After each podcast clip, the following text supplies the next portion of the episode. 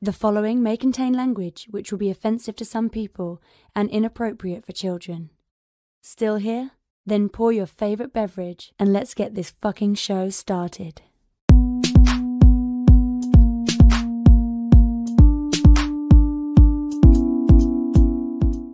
Forum, assemble. You're watching Fantastic Forum, the premier show about comic books and your live weekly conversation about entertainment and geek culture. We are the Fantastic Forum coming to you live and direct from the Hall of F. Hope you're having a wonderful morning, afternoon, evening, or night, as the case may be, depending on where you are in the world. And if you're not, you should stick with us. We'll help you take it up a notch. You have the usual suspects in the building. Uh, first, he is our intrepid senior reporter. He's next in line for the cowl. He's our resident Dark Knight detective. It's Oz. Oh, I'm still pouring my favorite beverage. Not really my That's favorite, fair. but it contains five percent of my favorite beverage in it. uh, next, he he is the backbone. He's the pillar. He's the strength of Fantastic Forum, our nigh invulnerable brawler and resident strongman, Moses Magnum. Yeah, it's a cold winter here, man. We're at uh blistering, blistering what 72 or something. Yeah. I thought I was gonna be worried with my what, 60, 60. Yeah, I thought I was gonna be worried with uh uh my AC not work or my heat not working in my car, but it's fine. Yeah, there you go. There you go. You know, Uh, my as- car's engine uh, has oh. its own heater. your what does? My car's engine has its own heater. Oh, jeez, what? Because anti-freeze Okay, isn't enough. okay. I, I guess gotta plug not. it in at I night. guess You not. plug it in at night, and then uh, it makes it so it'll turn on the next day. Man. Oh goodness, goodness. Uh, next, he is our riddle inside of an enigma, trapped in Chinese finger cuffs. You don't know him. You love him anyway. He's our silent assassin, Jay. Hey, And as for myself, my name is Lawrence Young. They call me Mary Young. Welcome to Fantastic Forum. We got a great show for you today because uh, we are going to be talking to you all about about sex and violence, the, the comic book, number one. Uh, because, you know, we talk about sex and violence regularly. I thought we were doing both of them. Oh. No. Are we doing? Oh, I, I thought we were only doing number one, but I thought that's why we don't had two weeks to read. Nah, but we changed that last week. Oh, oh, oh, that's a I blame I blame Joe. I blame Joe. For Joe already being bought here those, last right? week. Jay, you had already bought those. Um, I had the first one because Oh. I liked the cover, Right. but when you said we were gonna buy or we were gonna review both of them, then I bought the second one. Okay. Well, we can still well, talk about it. But I mean, either way, you still like I, we had it in the in the drive. Like What? I had a copy. f- I had a copy for you in the drive. yeah, but how does that equate to me owning it? You downloaded it. Right. and you Mm, Nah, It's DRM free He's like- and That digital. blockchain, yeah. no. fantastic need- forum chain. I need to buy it, and I need to support the artist. Is that So- what the F in, in NFT stands for? Fantastic. Yeah, the, it's actually our logo. It's N. Oh, I didn't. like, It's all coming together. It all makes sense now. Uh, we're also going to Well, be look, talking if to you you- all you wanted to- about. Nah, I was gonna tell Joe if, if all right if he's cool with buying it, then fine. But he didn't have to if he didn't want to. I mean, I like Jimmy Palmiotti. I wasn't a huge fan of censorship, but you know, I like Jimmy. We could we could talk about all of this when we talk about the book. like really, really, we Like for real. we could talk about all of it. You know what? What we won't talk about when we're talking about that book is the other book that we're talking about, which is Saga Fifty Five: The Return of Saga. So we're going to be talking about that, and of course, the latest in comic news and whatever else it is that you all want to talk about. and uh, we'll tell you how to do that in just a moment. But first, uh, we want to make sure that we thank Mr. Scott Rubin, who without him, the show would not exist. So thank you, Scott Rubin. Hope you're doing well. And uh, yeah, do we want to play the in? Do we want, Want do to we get in on want the the intern? Call Yeah. Fantastic Forum on Skype and join the fun. Too shy to call in? That's okay. You can join the Discord chat room available at Fantastic Forum. Dot live. Join the Party. You know you want to. Indeed. Thank you, intern. Appreciate you. Um, yeah. So uh I I know that uh we got books to talk about. What, what else? What else? Anything else that you all want to mention or just put out there before we get into these reviews? When we, Yes. I oh go ahead, Mo. You go. I I was just gonna ask. I don't know if we got to this or not, but when we did news last week, did we talk about why the Last Man? Like, they didn't find a place for the second season. We mentioned. I think that. you I mentioned it. don't think we went. Yeah, we didn't go I'm pretty sure you did. into it. I just want to make sure Mo's, I brought that up. Mo, Mo was like, "Let me let me rub in why the Last Man's television show failure as often as I can." Like yeah, he's like, "Oh, did does the creator know? What about the what about the stars? well, Do they know? about we- the creators Should we at them? Yeah. Say what? Well, because it's Brian K. Vaughan too. So, and Saga is supposed to be a TV show, but we'll see how that goes. Listen, Yeah. we need we need Saga to remain a comic book for a little while before we start trying to focus on TV, right? Like, Yeah. it's like I feel like when, when I was looking at that joint, I was like, man, Saga hasn't come out since 2018. I was like, that's crazy. Yeah, And people people have been clamoring for that joint. dude. Yeah, I mean, I'm one of them. But anyway, mm-hmm. we'll get to that in a little Yeah, bit. we will get to it. What what were you gonna say, Jay? Oh, I was gonna bring up uh, a tweet that uh, Erik Larsen tweeted out, basically calling Lawrence selfish and uh, saying that Did he he's me basically me- wants to um, basically you want to break all the toys in the yard before all the kids have a chance to play with it, uh, play with them. And he wasn't talking to you, but he was talking to someone who feels the same way you do. That comic book Right. characters should age and retire, Yeah, and uh, yeah. yeah, like a lot of people are standing with them. Like it, it's selfish. Like these icons belong to everyone. Like, like basically, the kids now would never have enjoyed, like, gotten to experience Superman if he had retired, like back when he was created. Yeah, See, I disagree with that simply because it's like all, all, all- my whole my whole thing is it's a simple thing, right? It's like good stories have endings. Good stories have beginnings, middles, and ends, and it's like it's not to say that a a, a, a character can't exist in perpetuity. Superman's actually a, a, a great example of that. Like Superman, because of the character that he is, is one of the few characters that you like me, my kid, my grandkid, like they can all experience Superman, great grandkid, because Superman in his DNA literally uh will probably last throughout all that time, you know?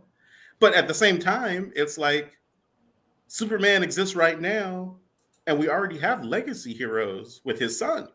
And that's more so my thought process is like, it's like there's nothing wrong with a hero that actually has an end to their story and another hero there to pick up that hero's mantle. So it's like my Superman could be Clark Kent.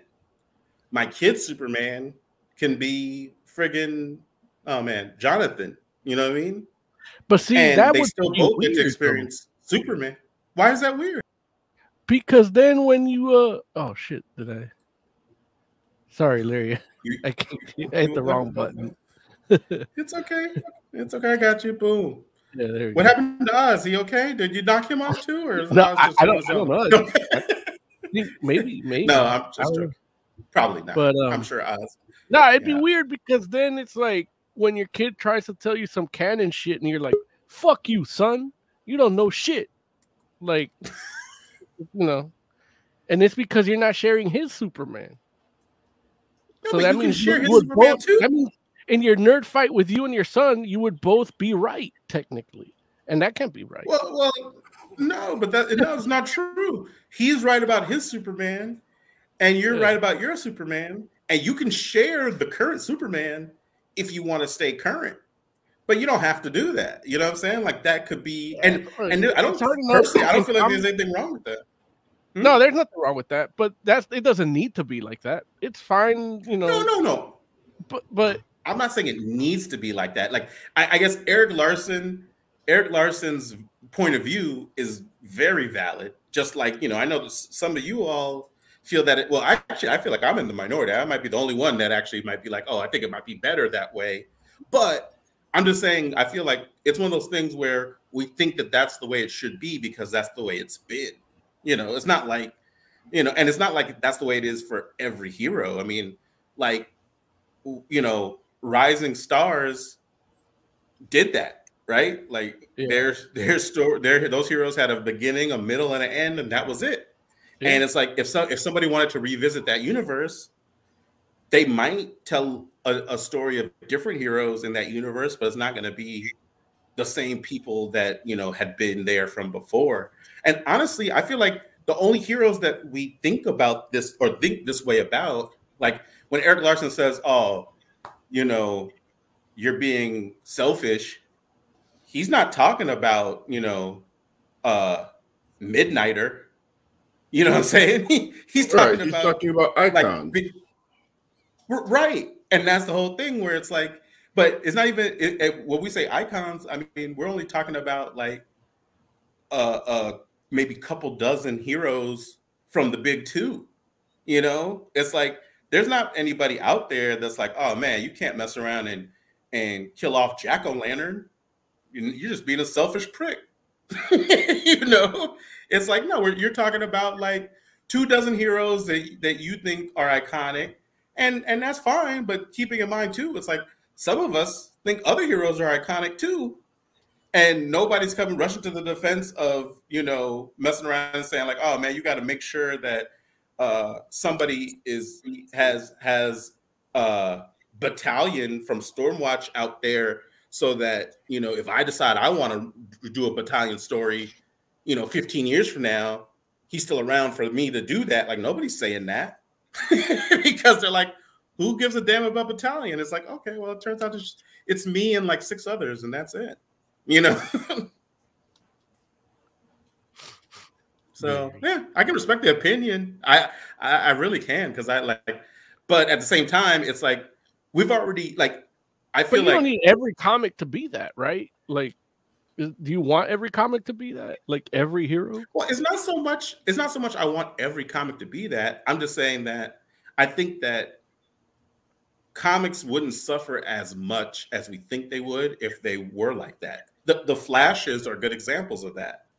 Like, there's some people who, you know, like Wally West is their Flash.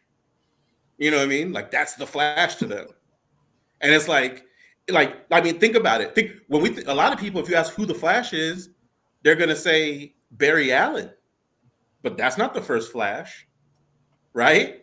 so it's kind of like, you know, like Flashes already do this, and yeah, like people are excited when the Flash that they like comes back and is able to do that. But if we messed around and like say Wally West was the Flash right now, and there's no Barry Allen, and there's no uh, oh geez, I might even what, what's my what's Golden Age Flash's name again? Oh, Jay Garrett. God. So disappointed. Jay Garrick. Thank you. Not surprised. Don't be disappointed if you look if if look. Don't be disappointed. It- Answer the it's not- question because you forgot too. Lawrence, it's you not forgot that I'm- too. it's, not that, uh, it's not that I'm had to have- disappointed. it's that I'm angry. You had to have the anime guy tell you who your who the who the Golden Age Flash was just now. Oz, I saw that. I see the I see the look on your face. He had a delayed response because of his disgust. Yeah. Like he almost threw up. He's like, right. Oh, oh, And then okay, that's why right. we started. Mhm.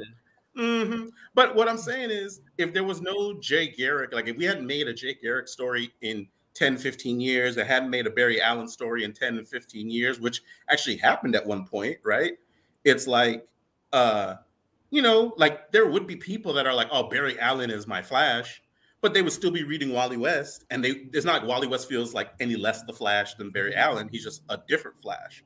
And I think that that's the kind of thing where if you're telling good stories, you can do that per, like in perpetuity to a degree. Like in the same in the same way, like who's who's your Flash that you like, uh Jay? Bart, right? Bart Allen? Yeah, Bart Allen. Yeah. If Bart Allen became like, which I, I'm pretty sure Bart Allen did become the Flash at one of these points. I don't remember when exactly, but Yeah, he not was. to the same degree. Like, yeah, but not to the same degree Wally West is or was. Correct. You know, but if Bart Allen became the Flash, and that's who we're telling stories about, you would just keep reading that. Or in fact, you probably might even read it more because you're like, that's the one I like. you know? And so I think like if we had that kind of thought process about it, and especially like if we're talking about like real time, then you could really say, like, okay, well, no, this guy is gonna be Flash for like the next like 50 years. And then after that 45, 50 year period, we gotta move on to the next Flash and you can have your your highs, your lows, your favorites, but you know, I don't know. I, I if I was making comic books, that's how I would think about it for for my own characters. Now, keeping in in mind, of course, that the characters that I create wouldn't probably be icons, in or at least or couldn't. I guess they can't be icons in the same sense as. uh Yeah. I think So just one of basically, them- you you would know, be like Erik Larsen. yeah. Why would I be like Erik Larsen? Because he does comics where the characters age in real time. Uh, him and Kurt Busiek do. Yeah. Uh, Kurt Mm. Busiek does Astro City, and uh, Erik Larsen does Savage Dragon. And he doesn't Right. read any of those comics. I, I haven't read Savage Dragon or Astro City in quite a while. This is true, but but I guess Like you, ha- it's like is- so. you haven't read Uh-huh. Astro City since it was at Wildstorm. Like Wildstorm went and died, it got resuscitated, and then you know Astro City came back, and you haven't read it like when it came back, right?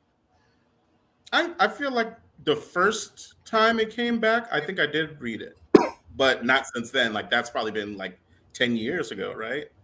Yeah. It's Yeah, been so going on Maybe that was then. years.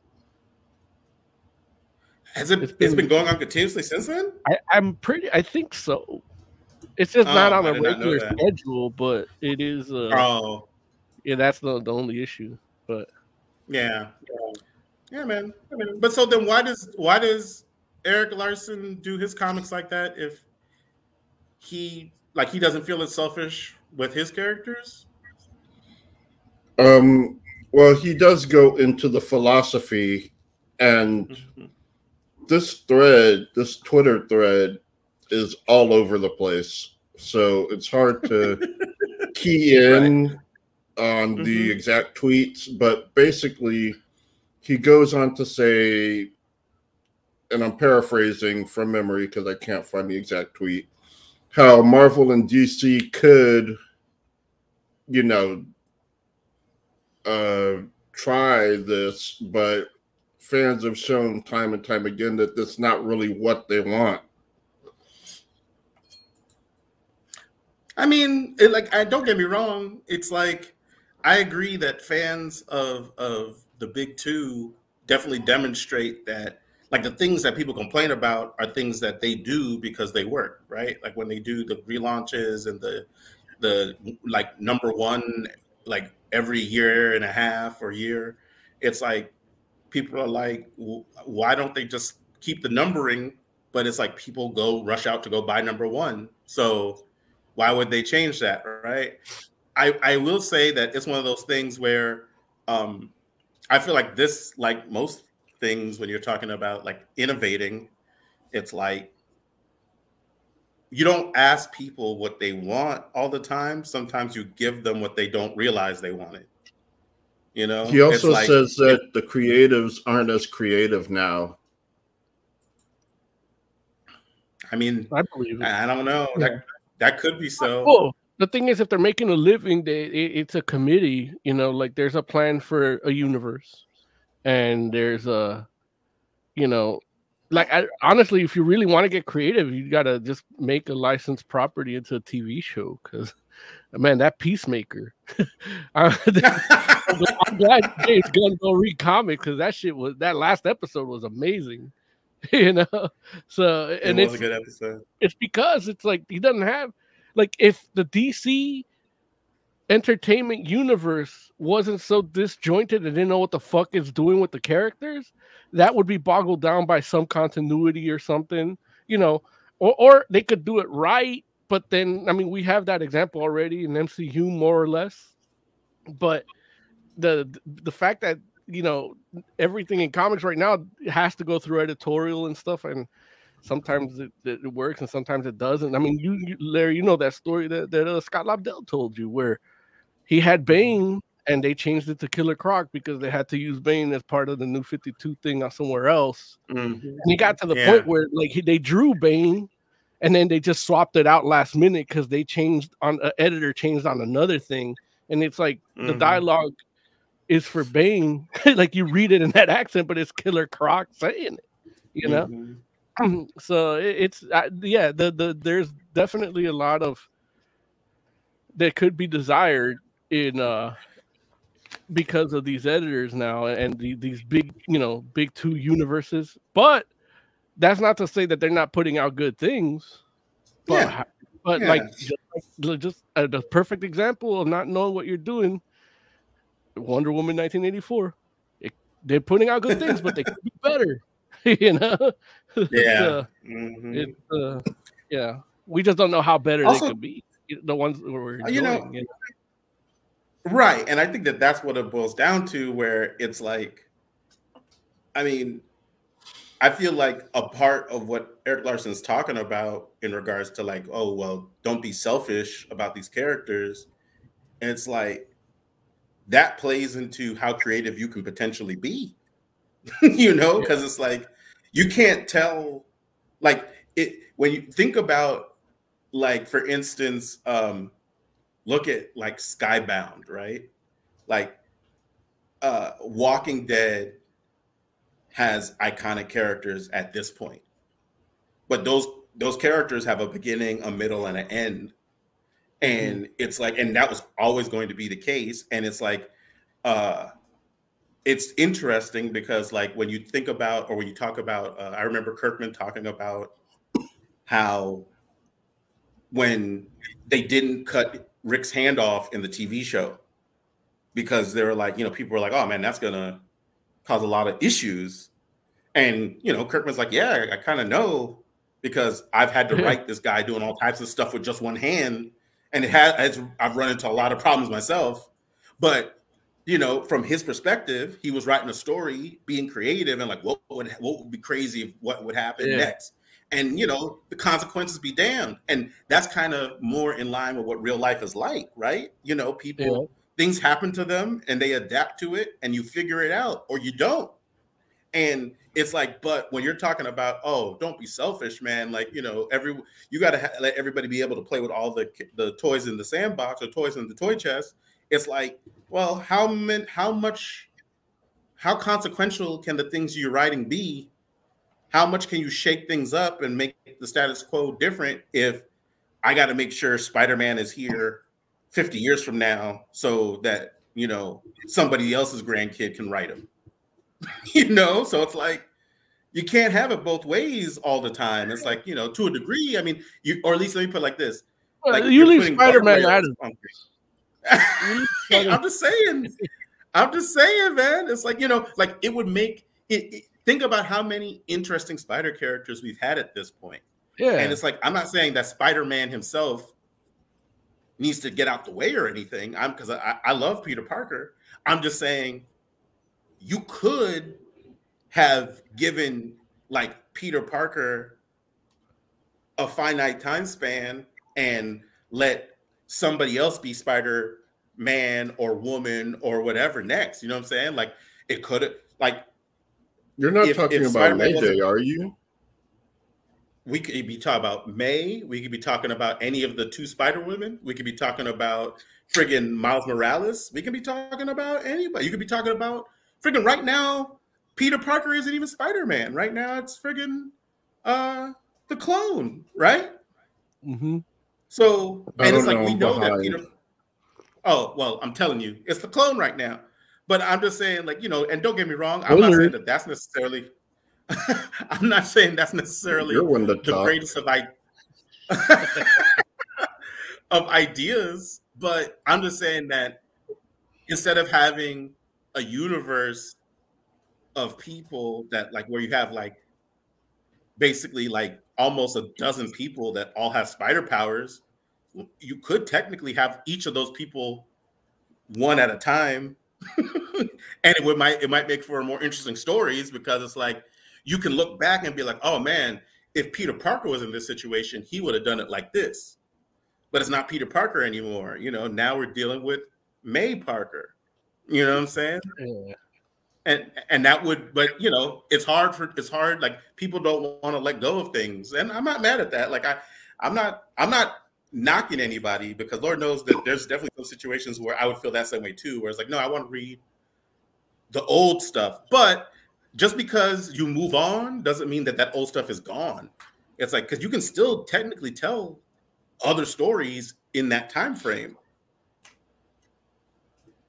Well, one thing that we can uh, agree on is that we disagree a little bit and agree a little bit on this because I Yeah, love yeah. Hellboy. I love Hellboy. Like had a Right. finite story, and then I still get Hellboy like in this year, summer of '48, summer of '56, and then Mhm. you know whenever he feels like Mhm. you know McNulty feels like giving you a good story, and it works. You know, now It does. Look, Hellboy isn't, you know, Eh, he can he's iconic, I feel, but he's not like a Oh, yeah. Superman, you know.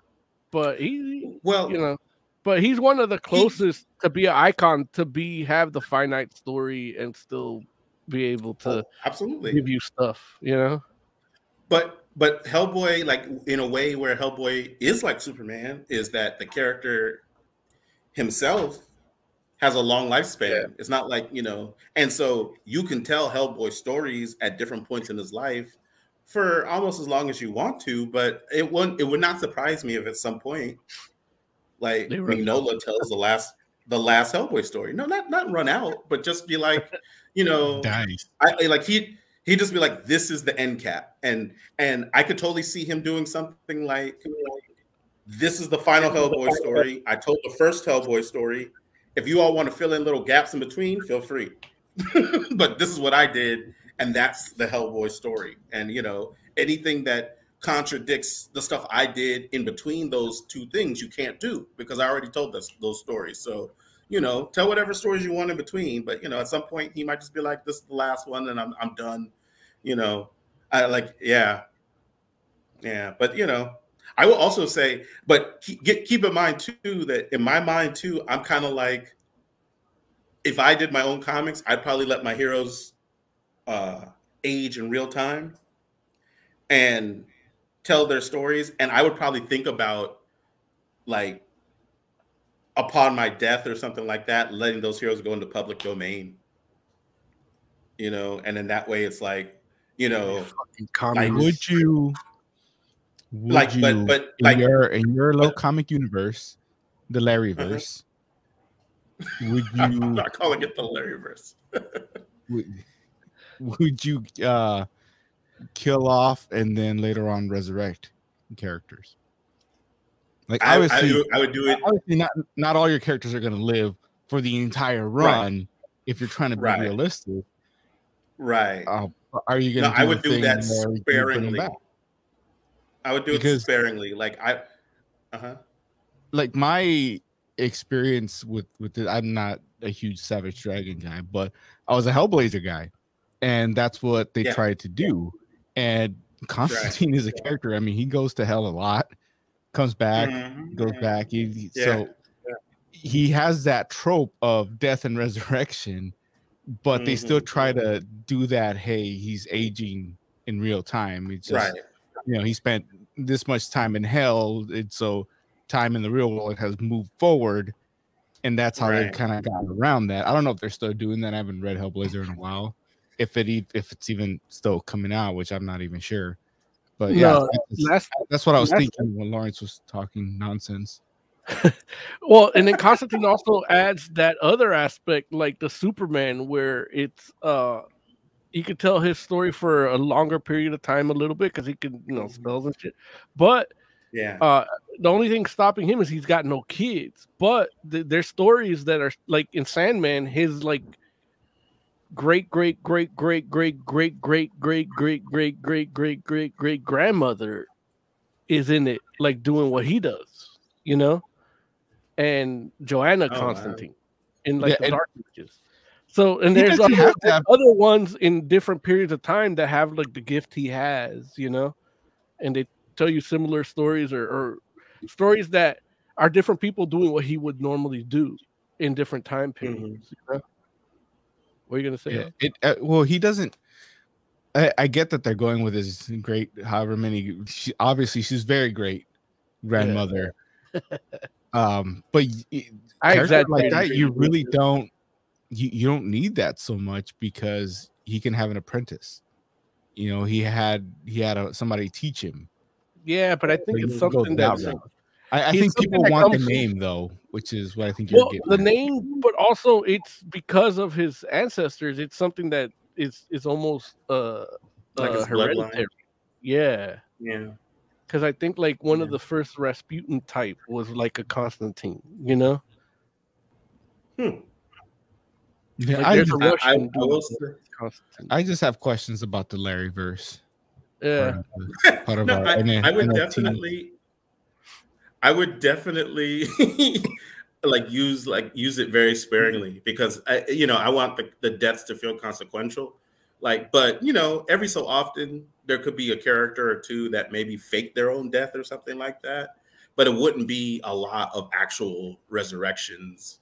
You know, it, it would have to be like a character that either has like some sort of because of their natural abilities, they seemed like they were dead, and maybe or not natural, but because of whatever abilities they have, they seemed like they were dead, but they were not. But Like if most people, I think, yeah, maybe, yeah, exactly. But most people, no, if they if if they die, then I'll probably just roll with that, just because you know, I mean, in my mind, it's like I, again, I would be trying to tell a story with a beginning, a middle, and an end, and the death plays a role in that story. So it's not to say that they no, no one could ever come back, but probably not, not often. yeah. It's like why Uncle- Uncle Ben can't come back. I mean, yeah, you know. And, and here's the thing, though, it's like it's nothing wrong with people coming back. It's just that you know, There's wrong with them be Uncle gone Ben enough. That- well, okay, that's fair, you know, but let it serve a, a purpose that like make make it make the the return feel as consequential as the death does. That that's what where people go wrong because it's like it feels like they bring back somebody because of, of the toy chest thing. Somebody's like, "Oh, I want to use such and such," and they're like, "Oh, well, such and such is actually dead." It's like, "Oh, well, can we bring them back?" Uh, I guess, and then they tell some little story that can before the the run that they want the character for. It's like you know, they like hire somebody, some writer, to be like, "Hey, man, we need you to figure out a way to bring back such and such," and they're like, "Who?" You know, you know, it's not like they're like, "Oh man, I've been," you know, like it felt like, for instance, in in uh the first, well, not the first, but in in um the Whedon Astonishing X Men run, it felt like bringing Colossus back was a main part of like a, there was that there was that was a part of the story that was trying to be told in that run. You know what I mean? It wasn't like and and the return of Colossus felt like heavy. You know, like it felt like and and it was because Colossus's return is juxtaposed with Kitty Pryde being like taken off the board. You know? So it's like these fools like finally like Colossus comes back and he and Kitty finally like feel what they want to feel for each other and before they can actually have that connection again, now Kitty's gone and it's like, "Oh, you know what I mean? It it felt like a, a, a there was a reason for all that stuff to be happening, as opposed to just somebody saying like, "Oh, we should bring Colossus back," and nobody having a plan for that. You know what I mean? And so that's all it is. Another good example is uh friggin' Bucky. Like when when they told that Winter Soldier story, it was like that felt consequential and for like it was a reason for him to come back. But you know, not just like random people come back because we want to use them. Yeah, like Jason Todd, he comes back. It's consequential. no, I mean So- it was yeah. We should probably move on to our comic. So, You're right. All all this to say, uh, Erik Larsen's wrong. No, I'm joking. I'm playing. No. Uh, speaking of, of characters that that seem to age and progress in the story, Saga seems to have uh, been able to accomplish that so far. Yeah, like, it's I, I like Saga. Saga's definitely not aging in real time because Well, not real time, but the character well, are no, kind of. aging. Like the, I- the yeah, first Saga book right. I, I read, that that kid was just born. Right, and she's ten 10. years old now, and it's been ten years since it came out. oh well, there you go. Never mind. Larry's I stand corrected. shit. Saga. Yeah, Saga's aging in real time. yeah, let's talk about Saga 55. Comic book, Review. uh, comic book. Like review. well, not not like that, but like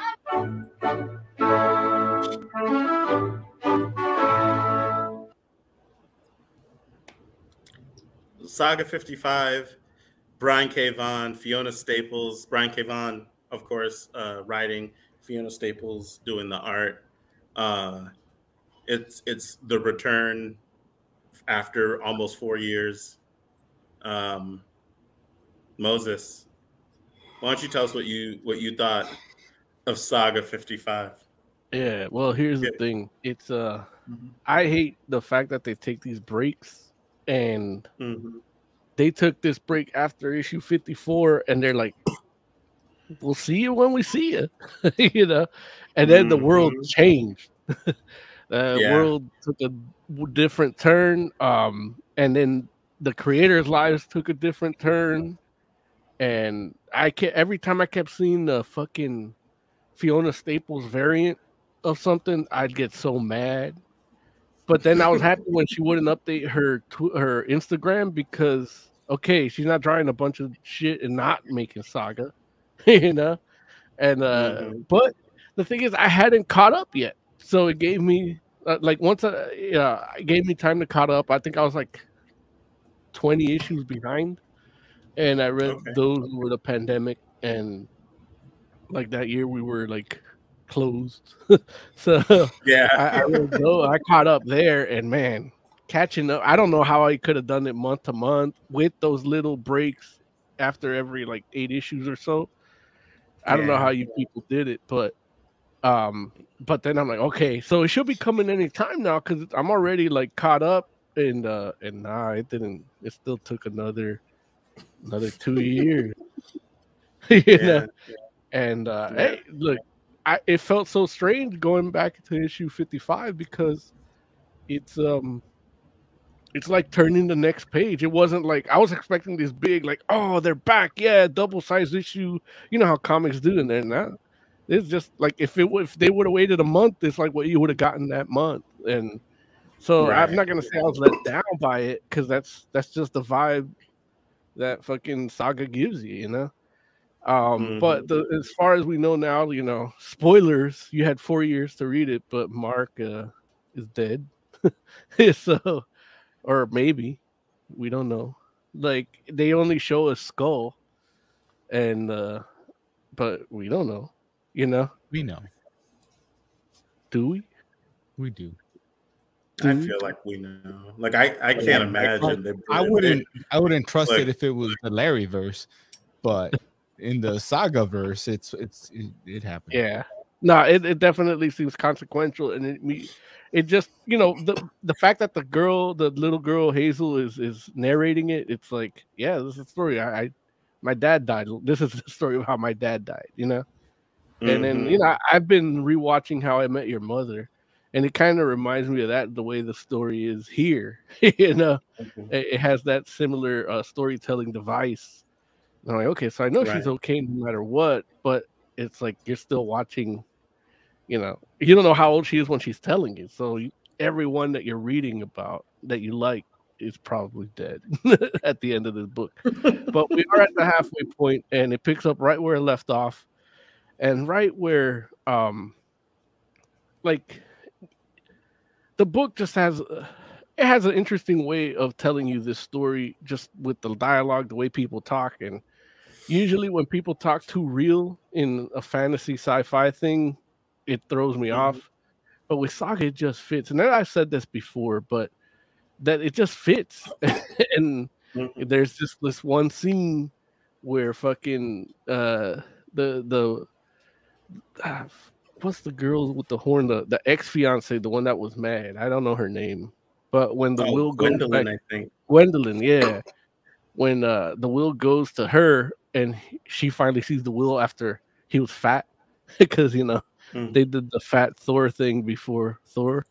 Um and uh yeah, and then they're talking about, you know, Sophie, the little sex slave that he freed, and she's like, Are you gonna stick your dick in me or what? And he goes, uh no, I, I don't want to. And then the cat's like lying. yeah, because it's lying cat. Like, man, I miss saga like that the, those little moments like that are part of what makes the reading experience really Yeah. really good No, you're yeah.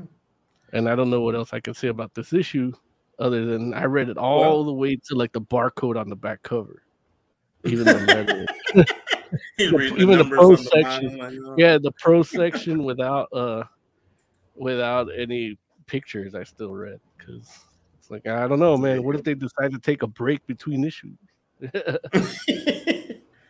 uh, Jay, what about you, man? What did you think of Saga 55? Um, it was Saga. It was great. It's like I, I feel this. I feel about Saga the way I feel about Conan. It's like I don't really need to read it at this point. Like I know it's just gonna be the same old thing. I just happen to like Saga's thing and dislike Conan's. But I already knew this was gonna be a five star book when I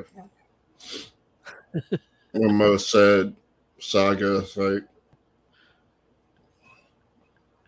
So then, why do you sound less excited about it? like, like don't get me wrong. I get that you're saying, yeah. oh, you're, oh, you're not, you're not surprised by the quality of the book. I get that, but, but when you say I don't need to read Saga because it's going to be Saga, like that means like I, you understand how good it's going to be, and you're just like, ah, why would I do that? Like, let me, let me take a chance on something else, or what? well, I'm behind, so it's like Oh, okay. I haven't really gotten like I've been meaning to start Saga, but I haven't yet. And this had like a major spoiler in it, and I'm like, oh Damn, Yeah. damn this book for being being the last part of of the story. Like, but also it's like referring to stuff that comes before. honestly though it gets repetitive. Like it's one thing to read a book and love it. It's another thing to constantly read this book and love it, like or to talk about it because it's like. I feel the same way about this review as I did the last time we reviewed Saga. Oh, except Gotcha. for it didn't have that little uh that guy, like what did I do? Like that was special. But uh yeah, it's like yeah, it's just a five star book. Like I don't know. Yeah, it's just a lack of surprise. I I, I knew it was gonna be five stars. Got it. Got it. Okay. Like I, so, I didn't yeah, know we you're were gonna get as much nudity as we got. But I think that's probably because I'm Gotcha. not caught up on Saga. yeah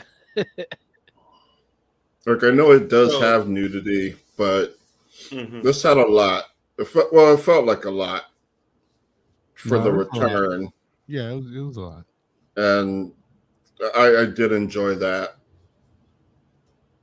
So yeah, it's it's Saga 55. It's just means now there's like 54 other books I gotta read. wait wait how far behind are you One. Like I, I read issue one and I read the issue you made us review with the with the guy that's like, "What did I do?" And like maybe like forty-two or forty-three or something Yeah. like that. Yeah, and then I have to read the rest. got it. Hey. Got it. No, you're gonna book so enjoy good, that I when you get the opportunity. Well, look, after this, I got a mo deal for you. So don't uh there it is. yeah. You get to own it. Oz. Oz, what, what were your thoughts on this latest issue of Saga? A lot of nudity. So I'm sitting there. I got my lunch break. I'm thinking, okay, I'm gonna I'm gonna read one of these books. I opened up the first one, uh, you know, read a few pages in, and all right, you know what? My fault. It is titled Sex and Violence. Okay, my bad. I get it. That's fine. Let's let's look at some saga. Let's see what's going. And then yeah, like uh, like three page sex scene or something ridiculous. Like in like like Dude, if that was in a movie, it, it would be as close to porn as you can get. Like especially when they're having a conversation during right, it, and it's an important conversation. Yeah, too. so you gotta linger on the page. you can't just okay, sex, sex, sex, sex. Oh, dialogue. Here we go. No, you. Yeah, there's a lot. There's a lot of nudity. Um, it it, it it's fine. It's well written. I I can I, I never have any real complaints about Saga. I was surprised that I have no idea what's going on at this point, but the book does a decent enough job of kind of keep bringing me bringing me up to speed, both with who the kid is and then a little bit about the the conflict that you know you start to pick up who her dad was what the what the conflict is with these with with these different like the horn people or i guess they're what the moon people? Yeah, they- and they're- the uh, the wing people and the, you know there's there there's still a lot of questions but that's because there's 54 other books that, that kind of get you to this point. But if this is the fu- first book you're picking up it does a decent enough job of kind of giving you an idea what's going on which you know is always surprising for a issue random issue 55 but i guess Mhm. they know this because they've been what like four years since their last one so like yeah. kind of Yeah. like their version of previously hmm And and they also know, like you know, I mean, they did the time skip, so it's like which this is, if I'm not mistaken, I feel like this is the this is second or the third time. One of the It's either second, second, or third time. But it's not that long. Like I don't think it's well, it might be four years. Yeah, no, it is. It's it. She it was Yeah. three years. Like she literally says, three years ago, my dad Yeah. died. Yeah. and yeah. so and you know so it's like it does like a three year skip um Yeah, see, and, And that's so- that's kind of that's kind of a thing about uh this book. It made me like I thought he died in previous issues, and so it made me want to go back and kind of catch up and, and see how he died. But now you're telling me there's a time jump, so I don't have to. No, no, no. no no no no, no. you do need to see yeah yeah, do you need to read that issue died in the- 54. You need to read issue 54. Like I should have said 54 and 55.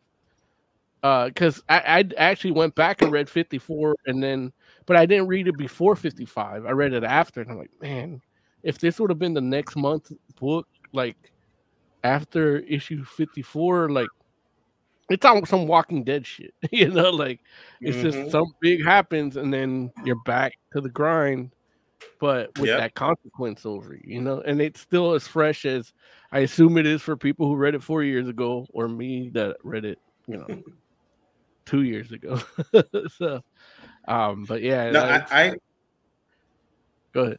I know you all know me like i don't have the best memory so i definitely went back and read like you know i, I read went back and read like the last like uh three issues just to you know just to have a refresher of like okay where are they at in the story and whatnot. And so yeah it it, it, it and i'm glad i did just because i did read those and then read 55 and so i was like yeah but it, you're right mo it does have a feel like on one hand like yeah this could have easily been the issue that came out the following month.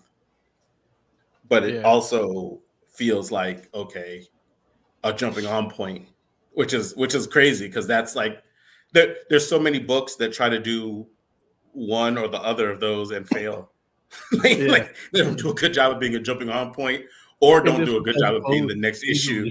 Yeah, right. And so I'm just like, geez, man, this joint did both at once after a four year break. And you know, it just it because that was the whole thing for me too, where I'm just like, you know, Brian K. Vaughan and his books is kind of like, you know, he's almost like uh like Jay-Z for me, where you know, I listen to Jay-Z music and I'm kind of like, any day now, this dude's gonna fall off. You know what I'm saying? Like he's gonna make a song and it's gonna be just one too many, and I'll be like, oh, I just didn't like it. You know, and it's like I feel like that about Brian K. Vaughan sometimes too. Or like, uh, you know, one day this fool's gonna come out with a comic, and I'm gonna be like, ah, it's not. You know what? It just doesn't feel like. You know, I like old Brian K, not new Brian K. You know what I mean? And it's like, nah, it doesn't happen, man. This guy, he just because he's super consistent, and and just like you said too, with the uh having the regular kind of speaking, like a uh, conversation and and parlance that you would have in our day-to-day world, but in you know the high fantasy slash sci-fi kind of setting, it's like it just all fits. I mean, it, it's fit since issue one, and you know, and and then also too. I mean, luckily, like you said, with Fiona Staples, it's like obviously we know what she's doing. Like we see covers, we see her art. So so I, it was there was no part of me that was like, okay, Fiona, Fiona Staples might not be up to task. It's like, nah, Fiona Staples stays ready. But you know, I'm just like, man, this is it's crazy because it was. It, it, I mean, I enjoyed it very thoroughly, and I'm just like, I, I am already, I'm already dreading the next hiatus. yeah, yeah. Because I mean, look, it, it took you know ten years to get to fifty four issues. I might not live another ten. You know. Like- What's Yeah. what's the plan? Like, do you know how many issues? Like you said it, like you. It's gonna it- be Dark 108 Knight Monster, how many issues. issues? 108 Oh, it is? issues. It's- yeah, so that's that's why uh, you know it's fitting that we had the the Larsen talk with the finite character beginning, middle, and end, because Okay. you know Brian K. Vaughan has a beginning, middle, and end for this, and you know I, I believe, but I think Wow. it's all written, so I think that's why it took four years. Like he finished it all, so that he could go, you know, Oh. so he could make you know work on Y the Last Man TV show and you know all Mm. that. I don't know how much they Yeah. consulted him, but he needed to be available. What I wonder why it's 108 issues. Does that like divide evenly into a certain number of years or something? Or Well, maybe, but it's 54 over 10 years.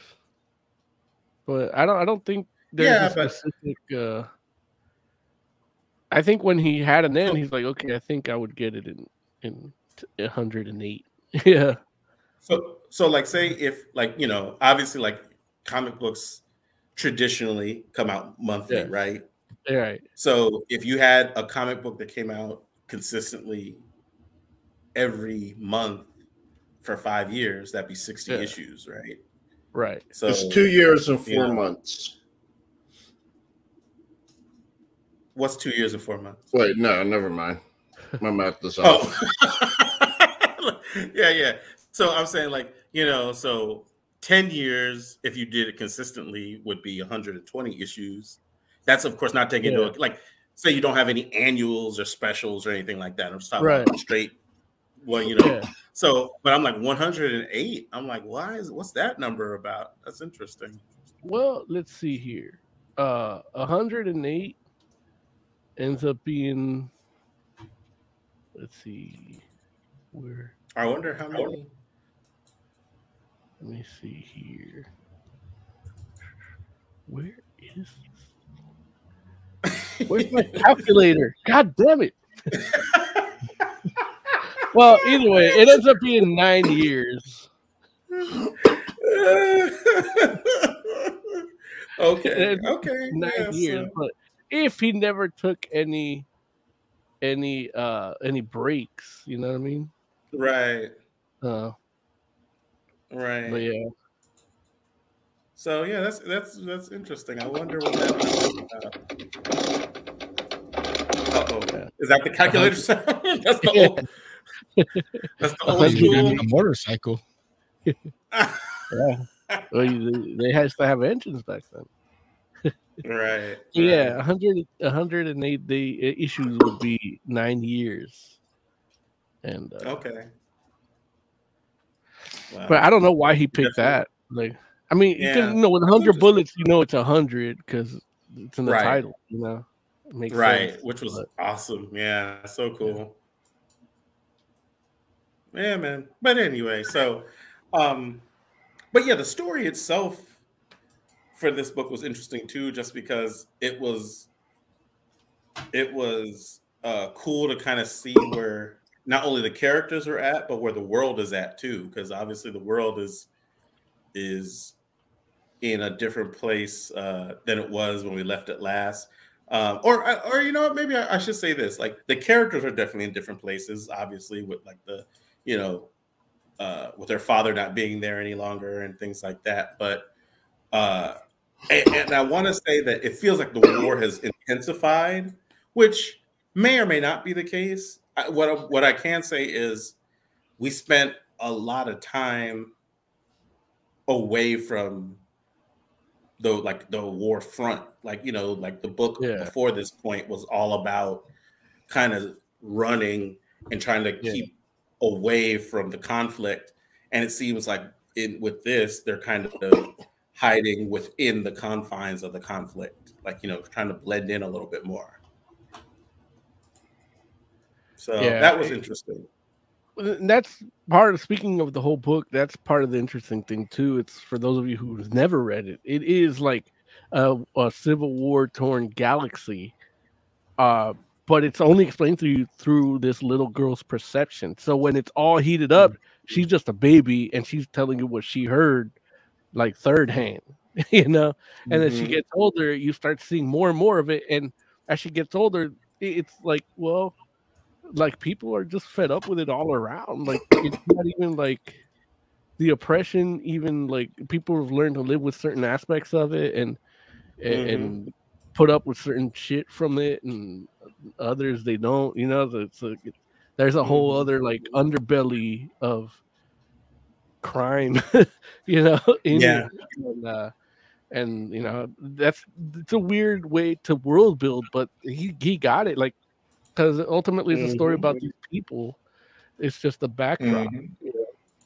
right and brian k vaughan does a really good job at uh at just expressing those ideas and uh the Mhm. art helps you know you don't have to imagine anything right that's true said, that's "Oh, true we're we're fighting a monster, but it's a ghost of a little girl that died here.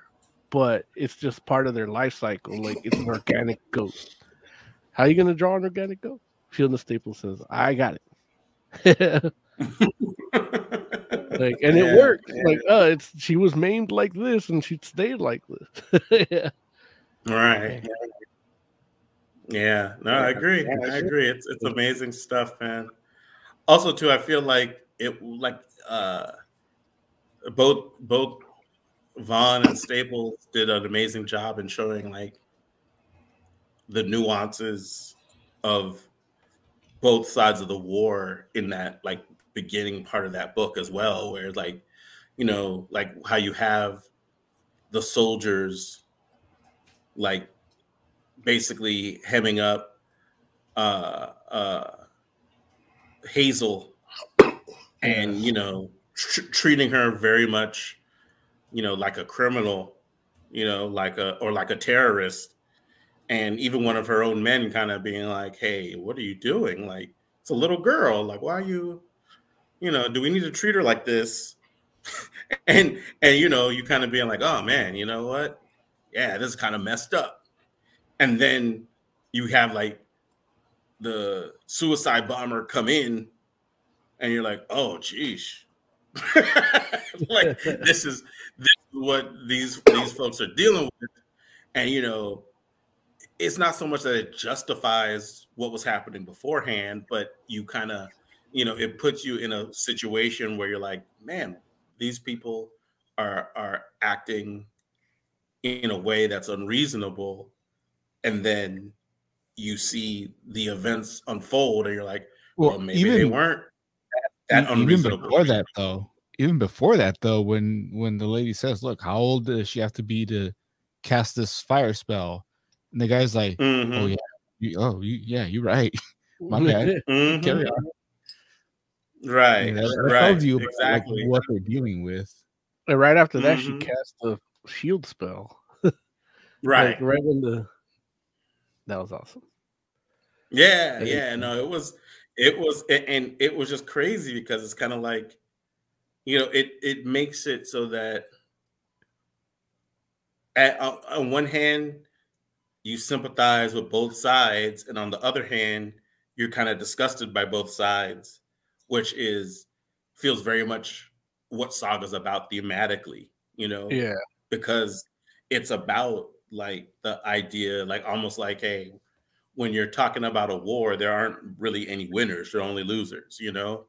And so it's it, it was yeah it was done really well. And you know in this and then like even just the scene where you have just the boots left the smoking boots and i'm just like yeah. hey man like this is crazy.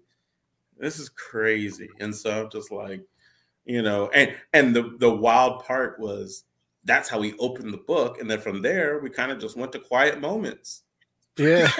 you know, it's not like we were like, okay, like here we're we're getting ready for this action-packed book. It's like they gave you that, and after that, it became about the story of a, a, a kid trying to get home before their mom to make sure that she didn't realize that she snuck out. it's like, really? Like that's so crazy. Like that that we went from friggin' suicide bombing to that, and it felt natural and exactly like, okay, you know what? I felt satisfied. you know, like uh, in a lot of circumstances, I feel like a lot of other people, I would have been like, they should have done that the other way around. You know what I'm saying? They should have like started here and then ramped the action up to that, and that should have been the climax. And then in the end, it's like they did it the opposite way, and it felt exactly as it should be, at least to me. So I was just like, man, yeah, it's crazy. It's it's it's a masterfully done. Joe's right. We shouldn't we shouldn't have reviewed this. well, you know, and honestly, no, joking, real, the reason I did is because in the pre-production we're like, should we do something else? Nobody answered, so I'm like, you know what? Yeah, I'm adding yeah. this because it's coming out. And uh, no, but we, we, we no, I'm glad that we did. Yeah. yeah, no, I agree with you. No, no, I, I'm just more so making the joke. but with that said, we should go ahead and and rate Saga. Unless you all have something else you all want to say about it, real quick. Oh, I'm good. Okay. That last panel so, was Jim, a little off. The, the, last panel is a little or last off. page. Yeah. Like the it's barcode. No, the picture. He scanned the barcode. No, I'm just messing. You, you don't like the way that uh home chick looks? Yeah, it looks a little weird. Like I don't dislike I, I will, it. It's just a little weird. I will say that um I do remember when I was reading it initially. I do remember thinking, I'm like, her eyes look a little funny. Like if they're, I don't know if they were like, I don't remember it were they were too far apart or too close or something. Like I do remember thinking like, oh, her her eyes look a little a little different or a little weird. And it, but the thing is though, it didn't look bad. It just something about it sat a little weird with me, or maybe maybe they're maybe because they're like one's a little higher than the other. I don't know. But I like the picture. Like I love the expression on her face. Yeah and the juxtaposition, like we're smugglers, and then she says we were drug dealers. yeah. yeah. Yeah. So you know. But anyway, Jay, what what would you rate uh Saga number fifty five? Mm, surprise, surprise! It's a five out of five. that's that's Joe's uh, five out of five face. there it is. Oz, what would you rate Saga 55. Yeah, I probably do five out of five too. Just you know, don't read it in public. don't don't don't like Oz Oz is currently seeking employment. if anybody has Or- any opportunities. Depending how your Uh, wife is, not in front of your wife either. Like, what are you reading? And why are you touching Right. your penis?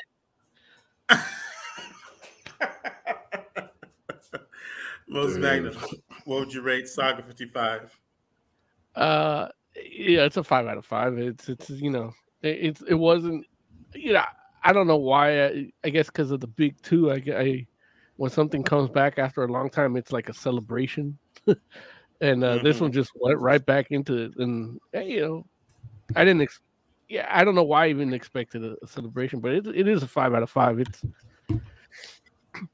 there's no two ways about it. And uh, as far as um giving uh uh Joe you're behind, you know, if you go on Comixology right now, you get everything for fifty four ninety nine.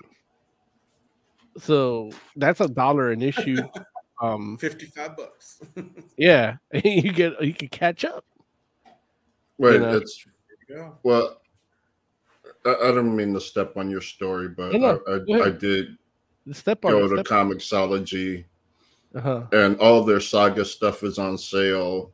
Right. So I, I just got the compendium. It's fifty Oh, percent off. but but okay, and that has all fifty four issues. Yes. Okay, good. So you got that for what? For like thirty bucks. Yeah, like twenty three bucks. Oh man, if that's not a Oh, mo deal, I don't know what is. Because that's even man. better. Listen. Yeah. Because I mean, you could buy. They have the bundle where you just buy the single issues and it's fifty five bucks. So it's a buck an issue, but you got the compendium with all those liner notes. Yeah, I, I don't know. Uh, Well, according to Vaughan, there there there is stuff I think in the single issues that you don't necessarily get yeah, uh, in the compendium, like uh, cosplay. yeah, letters. Because they used to run uh contests and shit. Right. You're talking Even- about Kayvon or Von B? No, Brian King. Is is That's a weak BK saga. on? Not Von. I B. thought I thought he was talking about Von B two for a second. I was like, according to Von, I'm like, when is what is Joe talking to Von for? What I'm that not. happen? No, That didn't. What do you mean? What for? You don't talk to him regularly?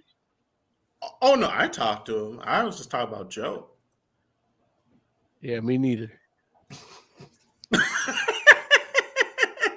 so anyway, We're five like five. in competition now. Like unbeknownst to him. We're Why, 'cause both he's making- competing musicians. Oh sheesh. You're trying to I take got- over his fan Because I've got an album out and he just has tracks, like dope ass tracks. Can, can we use those tracks or are they copyrighted too? No, we can use them. Oh, uh, somebody just pulled ahead. Yeah. We're gonna make him a Grammy selling. He's gonna get a hilarious. yeah. So good stuff. Um I didn't get to play my Yeah, Mo I- Money I- music, so here's a little taste. Here comes the money. Here we go. More money, more money, more money, more money. That's it. That's all you get this time. I didn't shoot a separate uh Mo deal for that, but it is a Mo deal saga for twenty three ninety nine for the compendium, which is great. That that's a you know, I bought it. I bought it as a gift, and it wasn't on sale, and it came damaged when I bought it online. So the physical copy. So that twenty three ninety nine, and it won't get damaged. Like that's tight. Yeah. Can I wonder? can you get it for that much in a for that price as a physical copy? Or that's only Uh, a digital thing. No, I mean that's a digital right now because they're celebrating the the return. Uh, That's probably why I got so hyped. But um, like let's say Amazon and uh Saga. I mean, any anybody that sells trade paperbacks for like fifty percent off or whatever, like because they get uh, it's a higher markup, they can do sales. They'll probably sell it for thirty percent off. I see Oh, it. man, That's amazing. Oh no, that's for digital. The paperback, I see it for forty one eighty four. Yeah, forty one eighty four. Um, That's still a good price, too. hardcover. I mean, sixty bucks for fifty four issues isn't bad, you know. And you have them all in one book, like full price ain't Yeah. bad, but Right. twenty three ninety nine is a lot better. Yeah, that's what you call Yeah. That's not a deal. That's a mo deal. Yeah. Indeed. Yeah. Indeed. It's crazy. What are you gonna say like before I cut you it- off though? What? say what? No.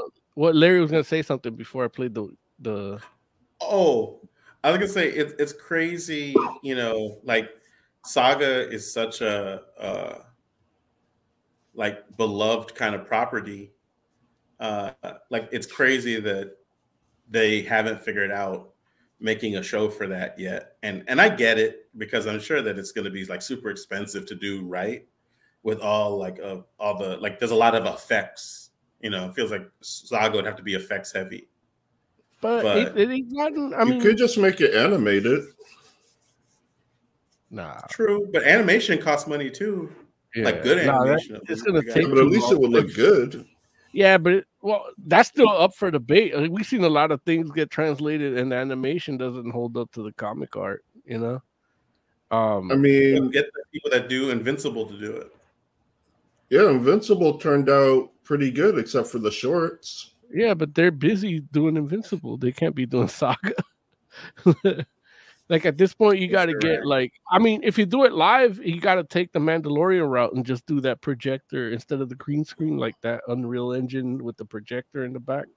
Mhm. And that, I mean, that shit Yeah, looks yeah, good. you're That's- probably That's the easy way. Like the Does easy look way to do it is with the Unreal Engine and that projector back. So, um, for a lot of those things, right. you know, maybe you can go to Daiso and get some fake tile for flooring and stuff. But you know, it'll be all right. I feel like Prince Robot would be a standout kind of character. I feel like people, Yeah. like Prince Robot costumes would be the biggest Halloween costume of the the year that the thing comes out. You know what I mean? Uh yeah, but either way, I think uh, uh yeah, who knows? I mean, people it'll be like it could be like one of those things, especially like let's say if they do like the first 12 issues as a season, you know, like Yeah. you're gonna have your people that pick your factions because they don't know what happens because they don't read no fucking comics, you know. So they're like, "Oh, I'm with the Landfallians. I'm with the Moonies," you know, like like Right. Right. like, You're supposed to be for neither. You're supposed to be for Hazel. right. Yeah. For Hazel. For the Yeah. Hazel. Yeah. But you know, Yeah. So, another another annoyance around that time. so should we move on to sex and violence? yeah, let's do that. Yes, we shall. oh man. Okay. So, uh, sex and violence number one. Uh, it's Jimmy Palmiotti and Justin Gray doing uh, each doing a story uh, as far as writing's concerned. And then who uh Mo, help me out here. Who are who's doing the art for those two uh stories as well? I forget the dude's name. Um, I gotta bring it up. Uh, Yeah, it's two different people. I do know that, but yeah, because there's two. Um, oh, separate stories. We're doing volume one, right? Yeah. Juan Yeah, Santa yeah, Cruz. yeah. Juan Santa Cruz is listed here in the for the second story, and then Jimmy Broxton for the first. Awesome. Thank you for that. Yeah. And so yeah, this is you know two separate stories that are getting told uh that that surround this it surrounds the themes of sex and violence. Um one the first one kind of has a bit of a a crime noir kind of feel to it. And then the second one kind of has more of a uh kind of uh voyeur kind of thriller type thing going on with it. And yeah but yeah. it, it definitely lives up to the name as oz had mentioned earlier. So Oz, what, what, why don't you Uh, start? Tell- what you? Oh, you don't want Oz to start? No, Jay has a censored picture here. Well, we're on. Yeah, I I was complaining about that two weeks ago when you suggested we talk about this. Yeah.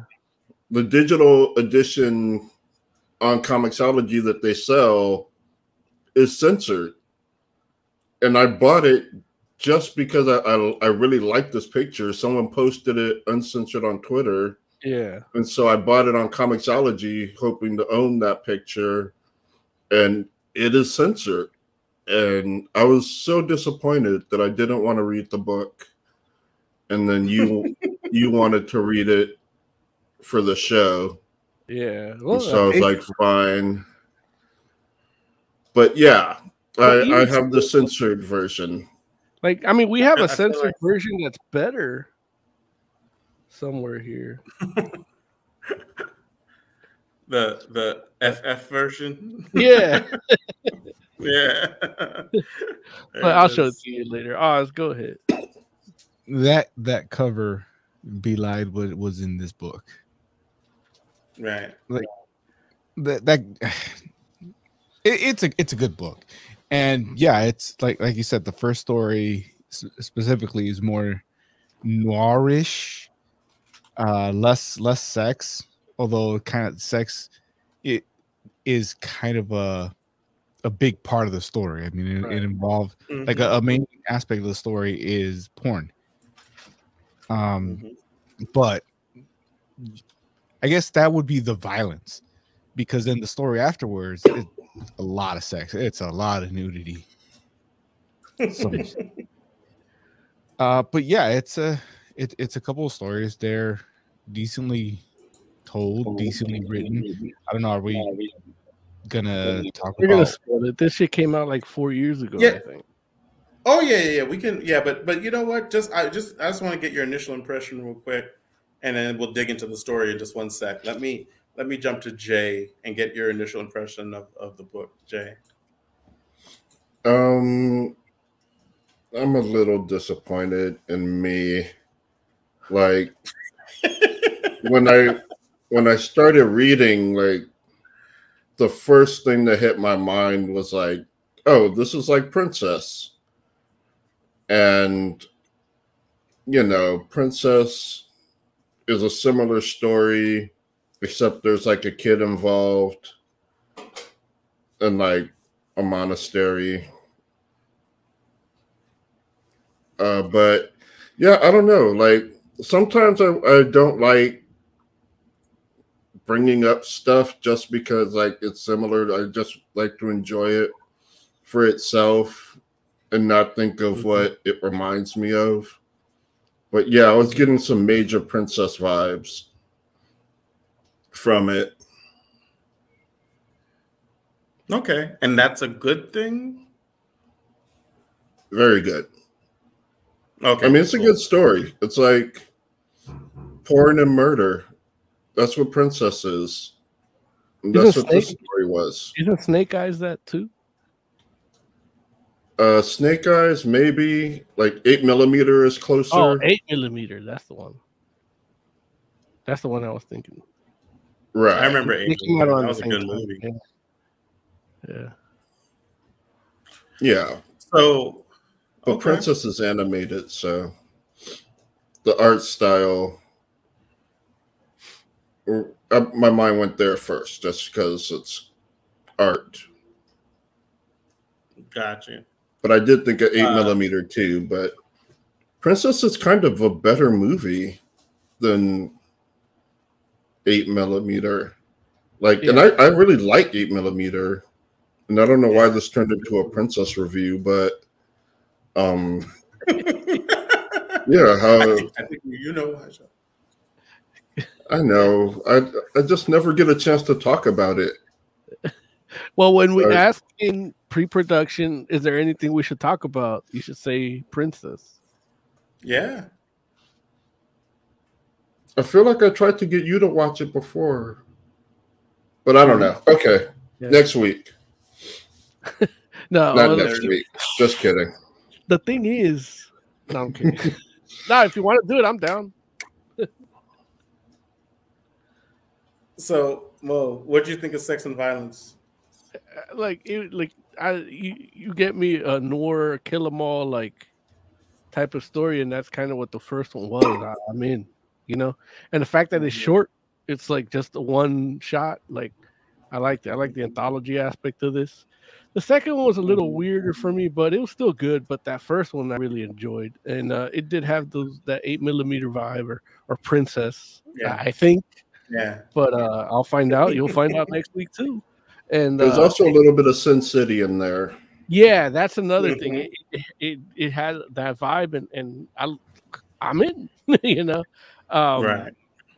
I didn't even buy this book like like that either. Like I just I I paid on Kickstarter for volume three to come out, and uh and they gave me the first two and a Painkiller Jane story. So um we might be doing a Painkiller Jane story too.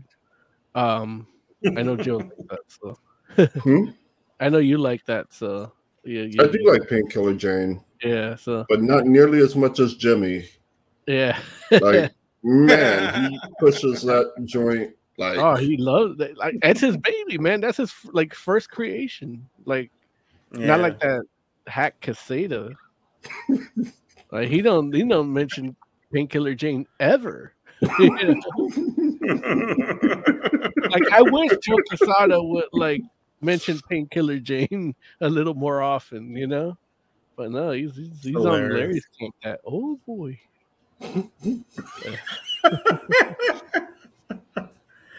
oh man.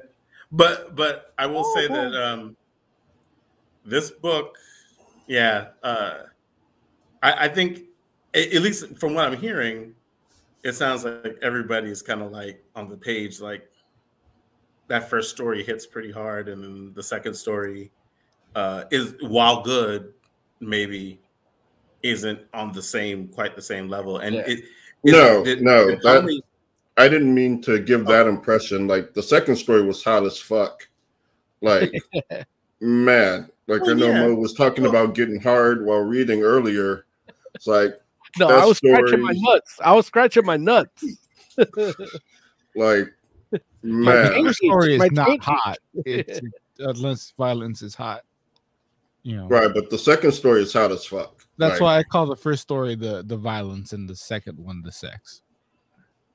But, and but I, I I like the though. art. Yeah. I like the art for that one, and I actually do like that little character arc of hers. So the second story follows a police woman who she's stressed, uh, trying to deal with the day to day. You know, her partner gets her his ear bitten off. Uh, she fails to stop a guy from killing himself. And she's just like having a tough time and trying to struggle, like trying to get through the struggle. And she ends up uh spying on her neighbors. Like her neighbors move in and she could see into their place from her where she is, and she just starts watching these two, and it becomes like a hobby and then a little more than a hobby. And she finds herself like really invested in watching these two. And she starts to have feelings for one of them who she feels is being mistreated by the other. And, you know, eventually she comes around to. Oh, you said we're doing spoilers, right? So, yeah, Yeah. like eventually uh she goes uh she tries to help her but she can't bring herself to it. And when she visits her during a blackout to borrow candles she notices that uh she's been spying on her. And they kind of end up hooking up like after she beats up her ex for her. And it is it, it is just really interesting. Like i love her character arc. I love thinking about the thing like i love her thought processes. Like and she's a little pervy. Like she masturbates in public uh, when no one can see her, and she just she needs a release, and she finally gets it at the end of the book. Like she's so pent up, stressed out, and it's good to see her like get a happy ending Yeah. after everything she deals with. there it is. Yeah, yeah. I mean, I, listen. I feel everything. Everything you just said, Jay, is true. How hard did your I, penis I get? get. Like not full on, but it was definitely rising. It moved. It moved. Yeah, It moved. You had blood flow. yeah. Like I I had to keep reading. Like I had to make myself keep reading because I needed to get it done before the show. Like, so I couldn't like stop and like have fun time or whatever. But, but you know, like I wanted to, but busy. Like, gotta finish reading. Good job. I, I guess. I guess for me, I was kind of like. Fantastic Forum always comes first. Apparently not if you don't have the time. Ah, jeez. I felt like the like the second story, which is that the one that Justin Gray did, or did they both do? both no, of them I think he did the first one. Justin Gray did the first. one. Okay, and Palmiotti did the second one. Yes. Yeah. Okay, so it very much feels like like Palmiotti was like putting some stuff on the page that make like that that he's into. You know what I mean? Like it totally feels like like a bit of a, a a fetish book. And I don't mean that as a negative, mind you. Like I'm not knocking it. I'm just Yeah. saying that from a from like thematically, it doesn't it it feels like what I want to see. Like you like you described the story as hot. And that is what it basically like the it it, it has like it's, it feels like that was what he was going for first and then making like a good story second as opposed to the Justin Gray story, the first Nor one, which had like a hot moment or two in it, or actually just one. Yeah. It has maybe a hot moment in it, but it felt more so like right. But it make but it feels more like like the theme of sex and violence was what he like what was trying to be put out there first like you know and like like the sex and the story uh or the the story serves the theme of sex and violence uh oh, as a, or maybe maybe it's the other way. Maybe so the the sex and violence serves the story as opposed to it being the other way around where it kind of feels like yeah like Palmiotti wanted to see some like some girls like get down and have another woman watch them you know?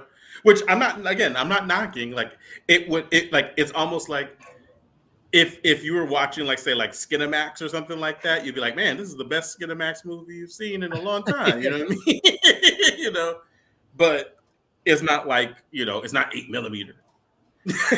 You know like that's Well, a different level I feel like that's this anthology series. That's kind of what we're getting. Like for example, like that first one for me had all the vibes we talked about, but also had that true romance vibe, like right that that like good action movie too. You know, and Right. that happens to have a little bit of sex and violence in it.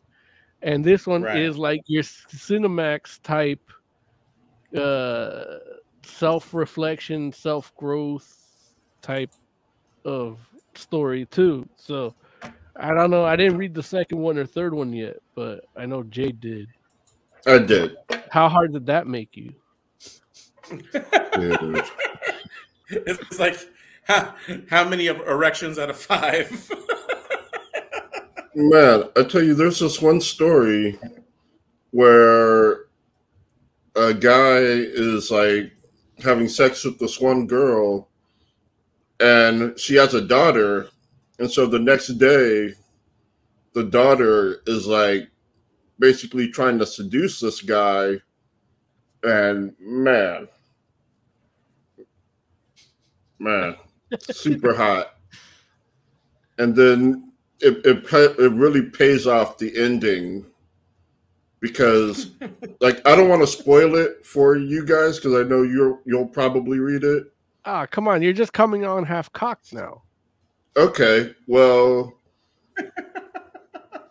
basically the mom doesn't come off half cocked, and she shoots the dude in the head, and they bury him because he's not father material. Man. That's almost like a horror movie in a sense. Yeah, like it's that great horror twist where you think Yeah. it's one thing and it's like, nah, they're looking for a daddy and you tried to fuck the daughter, so you're Yeah. not good And they're the baiting people. family. Yeah, that's some Texas Chainsaw shit. Yeah. So, like, is- So is- when they killed we- them, how, so how that's like uh, entrapment? Is that what that we're trying to? yeah. So how how uh, how how fast did you lose your erection when they killed the dude for not being daddy material? Dude, I it, I didn't. that was the Like, experience. yeah, it, and it's weird because violence normally does that for me, like makes it go away. But in this one, it, it really didn't. Like, when that gun went off, so did I.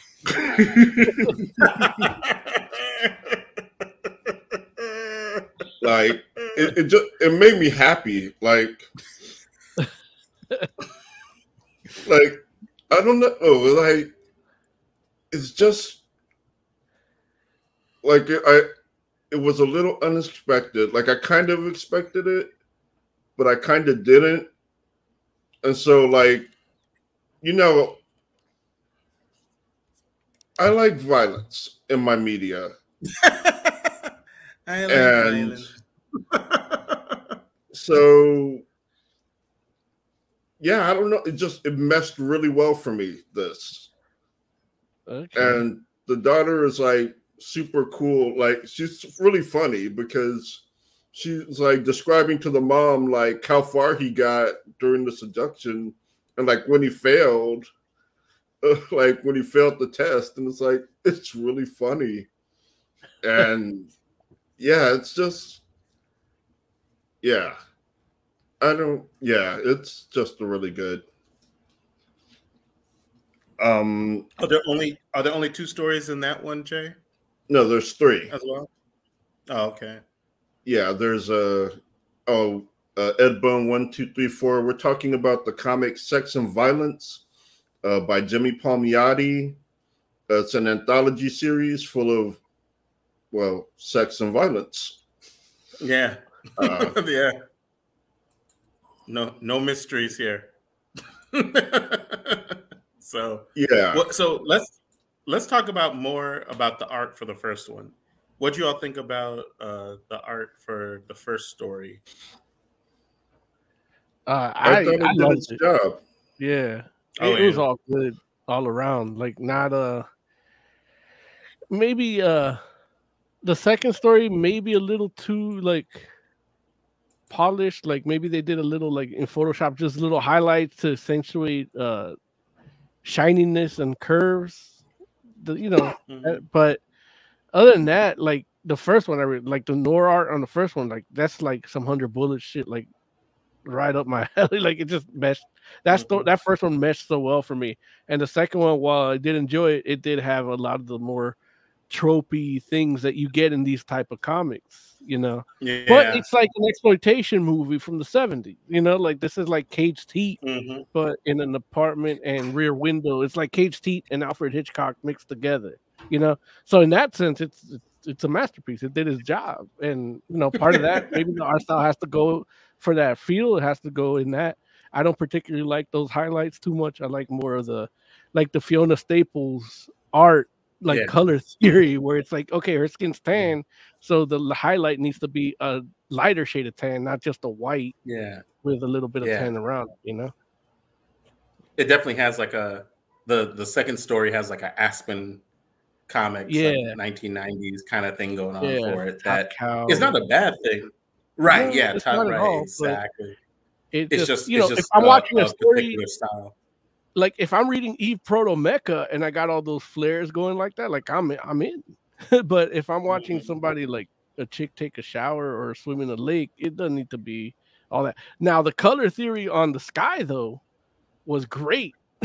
it went there, it- you know, the, the landscape that that was done really well. I, I really love that transition of the sun setting, golden uh, sun, and the night and the violet night and cool blues of night coming in like that. They did that really well. But you Mhm. know, that's not what we're not reading this book for sunsets.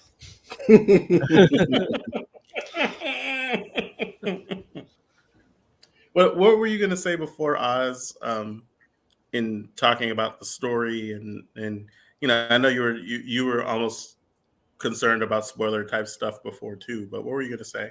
No, I mean I was just gonna talk about what happened in the story, like what you know, like the, especially the first one, what the what the plot was. But I think I think we like we we jumped into the volume two that some of us didn't even. Know. right.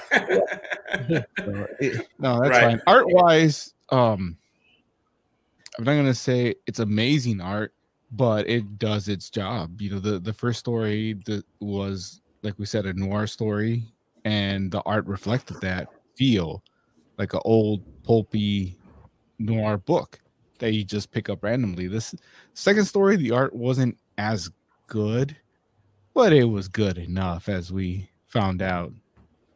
You know, from you guys. yeah. It it did Yeah. it did its job. Handle There it is. So okay, cool. Um And you trying to could look think- forward to more of that pulpy style in volume two.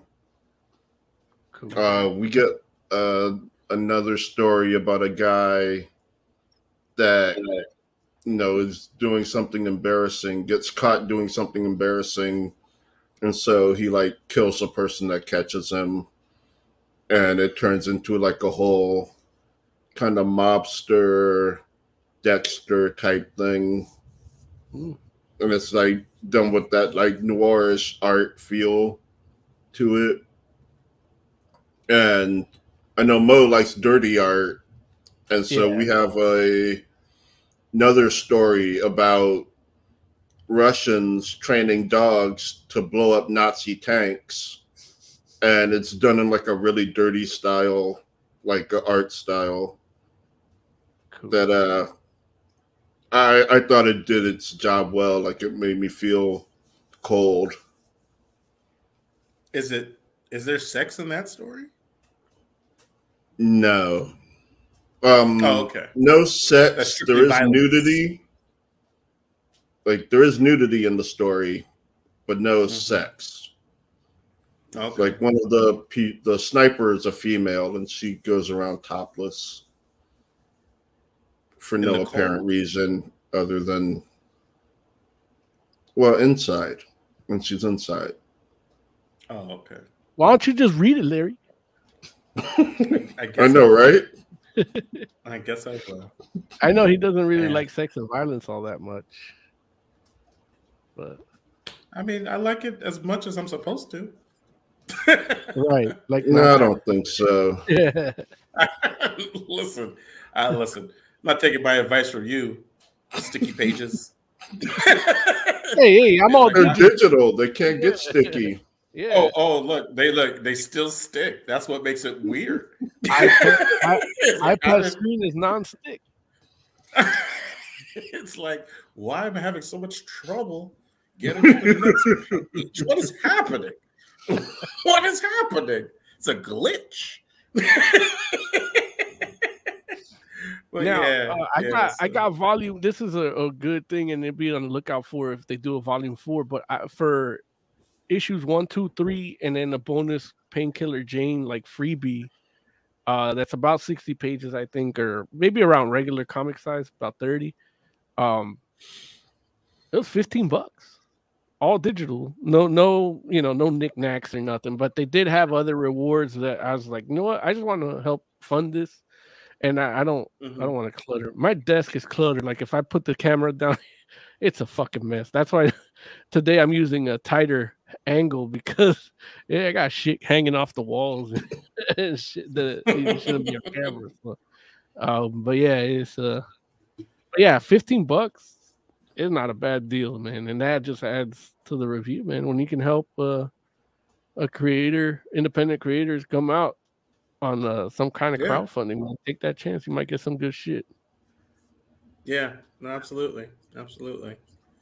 So And it's yeah, man, I uncensored. mean, they, they got it on Comixology censored, man. And issue two was censored also. Well, I should say just the cover Oh, okay. is censored. Everything else is uncensored. Okay.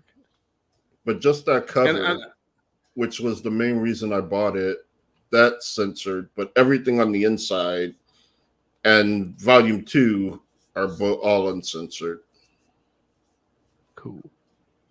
So the downside of digital comics, Jay, it's like they gotta still like Comixology still has to promote their covers, and they're like, we don't have a, a censored to uncensored version, but I guess they could if they wanted to, right? Yeah, they- they, Yeah, could. It's like censored and then just And- offer the uncensored for on the sale. Well, the thing is, something have similar censor it. happened. Like something similar happened with I Hate Fairyland, where I got the Mm. digital version of that, and it does not come with the Fuck Fairyland cover, Mm. which Well, was lame. yeah. And that's But I know thing. Skottie's probably not even really into that cover. Like I'm not sure why he did it, but he didn't seem all enthused about it. I know Comixology is like, especially like, it- let's say, like I, I have unlimited, so I'm paying. It's tied in. You know, they merge my my Amazon account with it. They know I'm not a child. Mhm. They don't need to offer me this censored thing at all. Like they have enough information, this data mining that they do with the microphones and shit. They know there's no kids running around and there's no kids using my Amazon account. So I think they got it that way because I think I feel like they do have it. Like there are some covers on Comixology yeah, that are uncensored. I think uh, Paper Films just gave it to them that way. Uh, well that's not bad, Oh. that's that's well, I you know and I can't confirm that. Like maybe I'll Yeah. ask Jimmy on Twitter. Yeah, you uh, should do that. Yeah, you should. It'd be interesting to hear the answer. Okay, I'll Um, have to figure out how to make sure I sound super respectful because he will block annoying people quick, and I don't want to like get blocked. I Who- like following him. who could find you annoying, Joe? Who could do that? It's like you Well, barely there's speak. this one guy who blocked me because I said you should wait until the age of consent before having sex with someone, and they blocked me. I mean, you don't tell me what to do.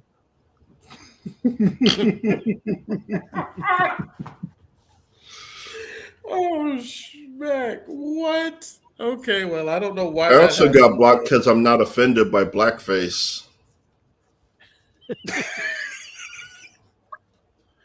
Oh, never mind, Jay. You're right. So you many- so many choices. Because look, you get you getting offended from both sides of the spectrum. It sounds like so. like I don't know. Like, I don't. I don't know how it is you're managing to offend all these people on Twitter. You're apparently you're way too vocal on Twitter. you need to you need to shut up sometimes and just read. Amy Chibi says, "Excuse me, can I ask something?" Yes, go right yes, ahead. you can, Amy Chibi. Uh, in the meantime, let's just do some quick reviews while Amy's asking her question. I mean, not reviews. I'm sorry. Oh. Some uh, She says, uh, "I wanted to ask how you all managed to look so handsome tonight. "Oh, come on." I- Amy. Yeah. Let- I contributed no, to really poor lighting. I wish I wish I was lighter so you could see me blush.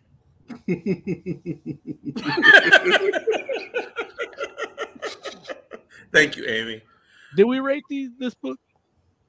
No, that's what we're about to do right now. So, Mo, why don't you start, man? Sex and violence, number one. What would you rate it? At the value, it's it's a four out of five. Like it's good. And I got it for free technically because I would have paid fifteen just for three, and uh and I got one, two, and three. So Yeah, yeah, absolutely. It's a great deal. Oz, what would you rate Sex and Violence number one? Same four. I mean, I, I like the stories. The thing that drops it is that the art in the second story, you know, not not bad at all, just not Yeah. as good as the first one. Got you. Got you. Jay, what would you rate Sex and Violence number one? Um, well, I'm gonna rate both as a whole. Okay. What would you rate? Since I, I've done Okay. it. and you know the art ebbs and flows. Um, the stories are varied and fun. Like I'm not, like I said, the one with the dogs. I wasn't a huge fan of that art, but I think overall I can give Sex and Violence a five out of five. No, there you go. And not a Conan five. Oh, no, you give Conan. No, threes Conan only twos. gets three. yeah. Like I accidentally gets gave it a four last time, but I Mm, take that back. It's only a three. got it. But this is like Amy a, this Chibi- isn't even a. Uh-huh. Says this is a bit of a random question. If you all had met each other as children, do you think you would have gotten along? Fun fact: Me and Lawrence did meet as children. Uh, we Yeah. were in the same apartment building, and we were the only kids. And so, Mhm. like, since we were seven, we've been hanging out. Seven. Jay, you're talking crazy talk, Jay. like my sister, my sister and I are seven years apart. I've known you longer than her. Well, that's true. so like five. I don't know. I just remember the birthday party at three was the first memory I have of you. Oh, listen, no, man. Like we've been through way too much. It's crazy. Like that. Jay is the first person I remember that I wasn't related to, like without question. Like it's insane. Like, like, yeah, like literally legit. I've known him longer than members of my family. so it's, it's weird, but it's true. Um, I will say that the only person I would have questions about is maybe Moses. Like I don't know Oh, if yeah. Mo Yeah, like. I, I didn't like people. I didn't like black people till I was. I didn't like black people till I was sixteen. you were so no, I mean, I just, I just see Mo. I mean, I know, like, I just feel like Mo. I, I and I don't know this because you know I didn't know you as a kid, Mo. I only know the stories that you've told me and like you know talking to like your your family and some of your friends. But you know, you you strike me as like more of a, a counterculture kind of dude, even Yeah. when you were younger. And I don't know if that would have been like, and honestly, like I would have probably thought you were super cool, but I don't know that you would have been like, oh, You're let me go hang out with that guy because I was I was very lame as a child. No, I'm dead, dead serious. Like I was super lame. Like I I feel like, and don't get me wrong, like Oz, I feel was definitely cooler than me as a kid too. But I feel like Oz could have. No, okay, well there it is. Look, like, well, listen, I feel like Oz and I could definitely get along. Like we would have been, we would have had a lot of common interests. I think we would have we would have gotten along because I'm the kid that was reading comic books during recess. Well, so we, okay, we could so have some was discussion. So yes, so the, okay. But I'm also So, yeah, the kid we- we- that because of that I didn't have any other friends, and so I had to develop a sense of humor and be the class clown just to get people to at least leave me alone. Oh, and that's see, the same, I didn't. same I didn't learn that- that until like high schoolish. well, and see, Larry. So the thing is, like, you see how we like us four we hung out, and you know we've hung out in person many times, and you see we Mm-hmm. just when we hang out together, we're just us, and that's kind of how my group Right. was when I was a kid, like in high school and, Right. and junior high. It was just the, and I was the only one in like. I mean, you met Lloyd, like. Lloyd was Yeah. he's like into metal and punk and stuff, but not like I was, Yeah. you know. He was into his other shit, and then uh, other dudes that hung out Yeah. with us, like one of them, like aspired to be a banker. you know, like he dressed a like child? a banker. Yeah, he dressed like a banker. uh, all through high school. you know what I mean? Like he wore khakis. Now, when you say he dressed like a banker, that means he he wore khakis. like he wore Wow. khaki like Dockers, and then like uh, a a plaid like shirt, but not like a flannel plaid shirt, like a, a short sleeve with collar, uh, with tiny little square like a young plaid, like just blue. Nah, man, like this dude, like honestly, like you know when they say the youth pastor line in in No Way Home, like this dude was like Yeah. that. And then and Yeah. now you know I see him on Instagram and he's there too. He just doesn't have any hair now, and and he's like a banker, you know. Like, but that was that dude. I, to this day, like I chilled with that dude for four years at lunchtime until he got a girlfriend. But and then when he lost her, he came back. But I still don't know what music he likes. You know what I mean? Like 'cause none of that came like it wasn't a, a qualifier into who I chill with. You know, like, they play in He the doesn't. waiting He room. at doesn't. He doesn't listen to music. He that's way Yeah. too radical for him. right. he likes classical. His favorite song is the Oscar Mayer Wiener theme song. yeah. But yeah, I mean, you know, so I think Larry, we probably would have got along, but yeah, you know. Now Okay, I okay. was I was a lot more foul mouthed and stubborn back then. So that could have been the, Oh, oh, yeah. more stubborn. Oh yeah, yeah, because that's all. I mean, all my stubbornness and, and foul mouth shit is all arrested development shit that I'm working through. This is this is the the moderate Moses that we all know. Yeah, like before I liked metal, I liked Sam Kinison and Dice. well, listen, we all like Sam Kinison and Dice, right? I mean, no, Yeah, but you didn't dress like, like, oh, Sam Kinison's- school. well, no, I did not dress Yeah. like Sam. Well, first of all, I went to private school, so I had to wear a uniform. But but but yes, Yeah. not even a variation of, on Sam Kinison though. Uh, yeah. yeah, yeah. So, but anyway, so yeah, but uh, I would also rate the joint. Uh, uh, well, you know, am I gonna? Yeah, you know, I'll give it five out of five because you know it's like I did care for the first story more than the second, but all in all, like I feel like the book delivers where it's supposed to. You know, if you if you if I pick up a book and it says sex and violence on it and has that cover, I'm like, well, I need you to deliver on this promise, right? and guess what? That's what this book does. It deliver it like it, it like if the book was just the second story, I would have been like, okay, no, like I think that that's what's real, right? But because it has the first story in it too, it's like that feels like icing on the cake. so yeah, five out of five. All right, you all want to get into some quick news before we have to get out of here?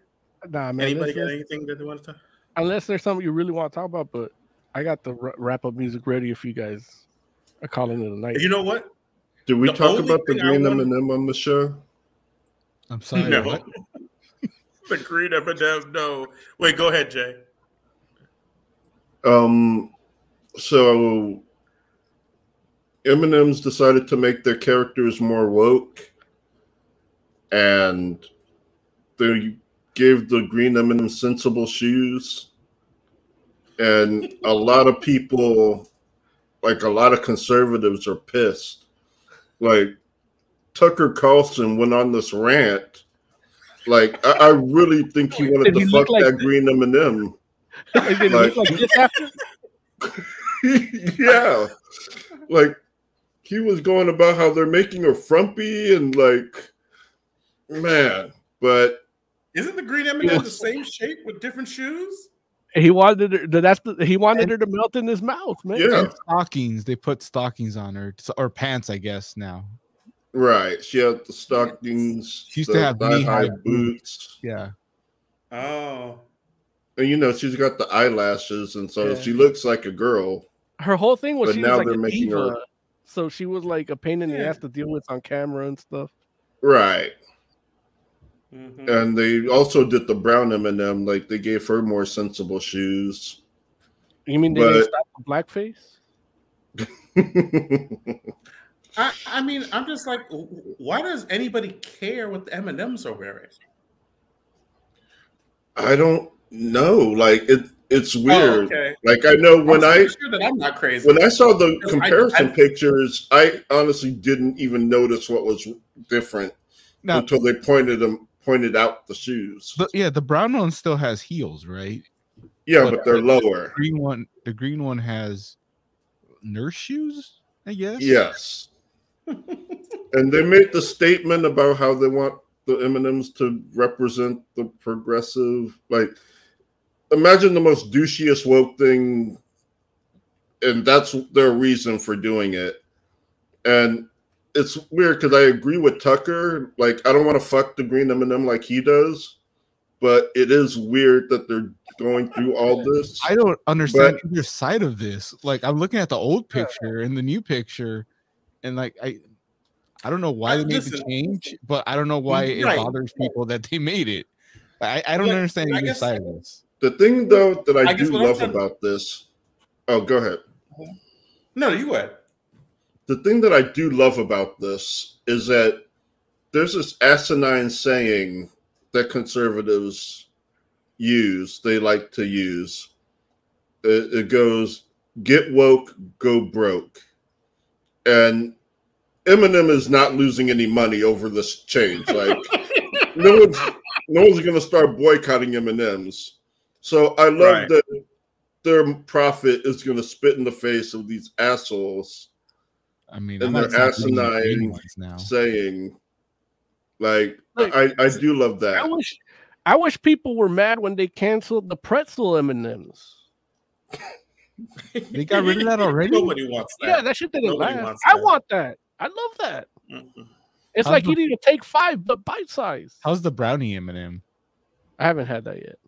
Oh. I, I, I actually boycotted M and M's when uh, when they got rid of the pretzel.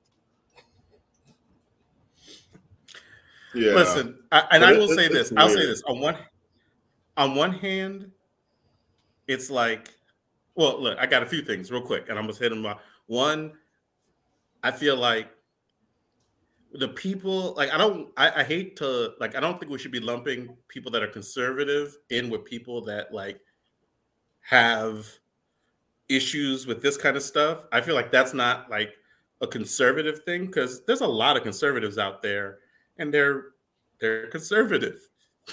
you know what I'm saying? I feel like this is more of like uh I mean I don't want to say a right wing either, but I feel like there should be a distinction made between people that have But conservative Honestly, it, it's so- it's more like a, a, slow news day on conservative news media yeah, that they No, no, absolutely. You know, But right, right, right. It's like it's like right. It's like there's a difference between right wing media and people that hold conservative values, and I feel like there should be some sort of distinction between those two things. But I don't know what the right terminology is, and somebody should figure it out. Like someone on the right should figure that out. And then Oh, and real- then oh geez, I don't know what's that. Real quick, Amy oh, oh, this is says M&Ms. Yeah. apparently the green one was an actual sex symbol among some people, and this change appealed to feminists, but to only one side, mostly the non-binary blue hair type. But there's the other types of feminism.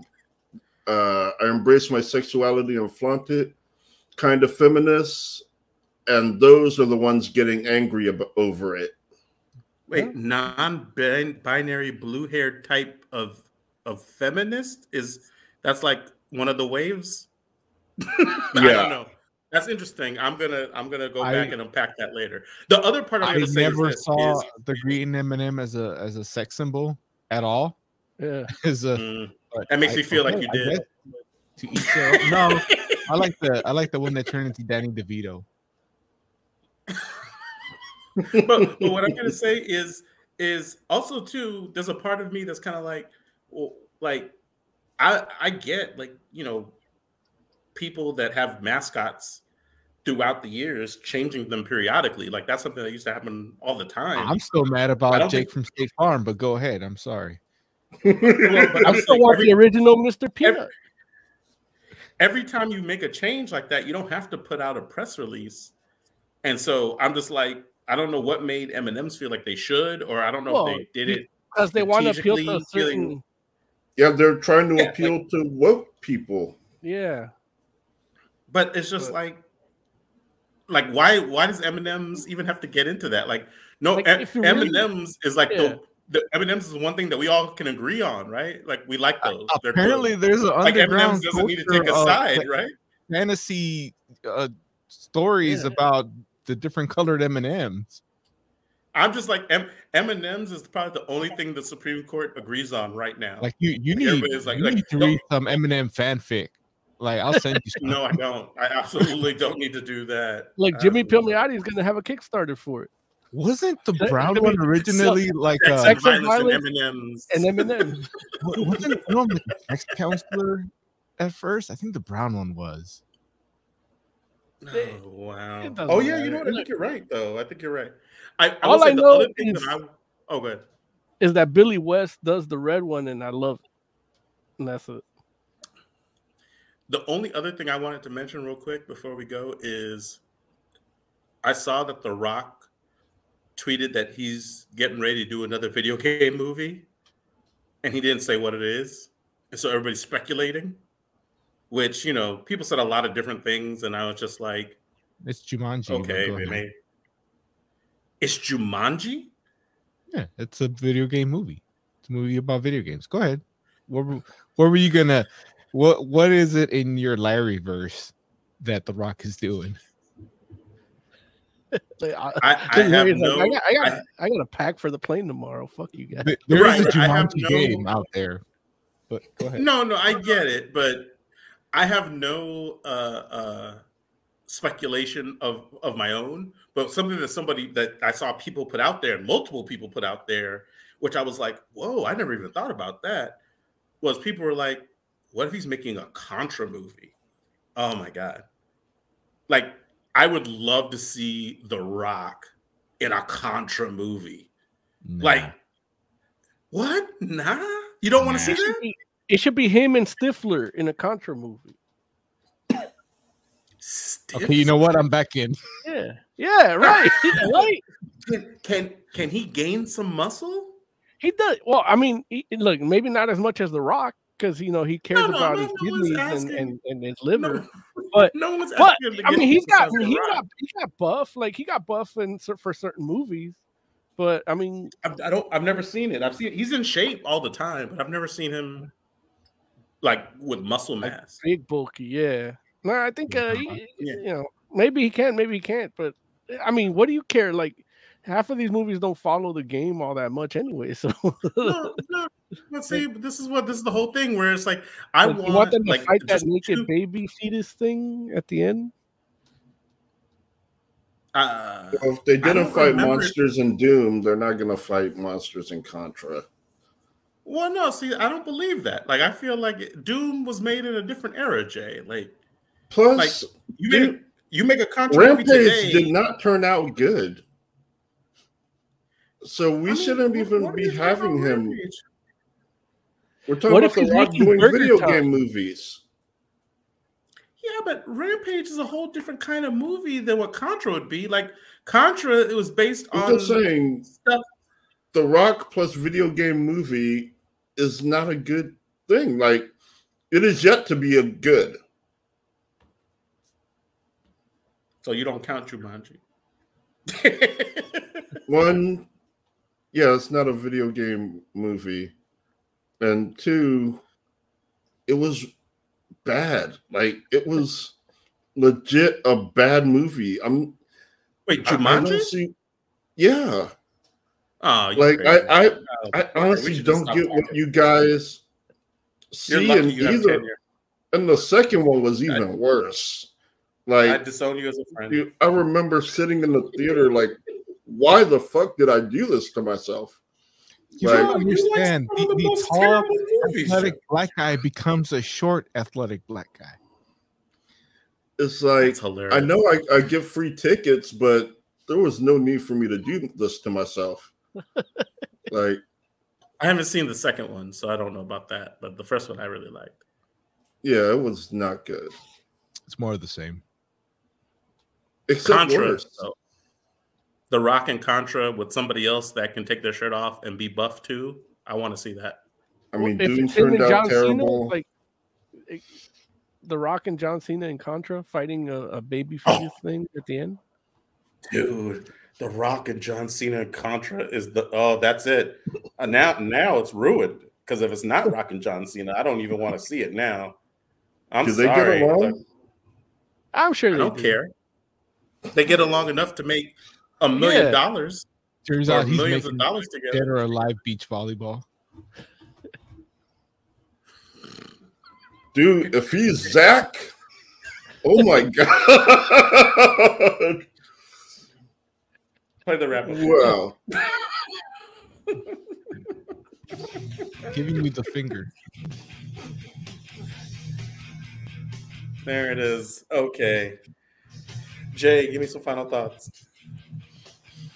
Um, I'm not sure I have any final thought. Like, yeah, Okay. That's fair. That's fair. Uh Oz, final thoughts. Uh, Resident Alien is back for season two tonight, unless you're watching this like you know a year after the air date, in which case you missed it. It's your fault. Indeed, indeed. Moses Magnum, final thoughts. Big Man 24 7 says, uh, a great show, guys. And uh, yeah, look, if you like it, subscribe, like, hit the bell, all you got to do. And um, yeah, we'll be here next week. And uh, I think that's it. Oh, we have merch if you want to buy it. You have to go to fantasticforum.live to to find it. The end. For the entire Fantastic Forum, thank you all so much for Wait, hanging do out we with us. We do appreciate you. Huh? Do we want to answer Amy Chibi's last random question real quick? Yes. Oh, Sure, it's listen. quick one. uh, it's me. If, if Yeah, all of a sudden we all turn into female versions of ourselves, who would you? Who do we think would be the most attractive one? I think Oz. Yeah, comics and the sense of humor. Honestly, I, I think uh, it, it wouldn't be very much different than what you're seeing now. including the beard. Yeah, it's like technically, like uh, from an attractive scale, it's like, what do you see attractive in a woman?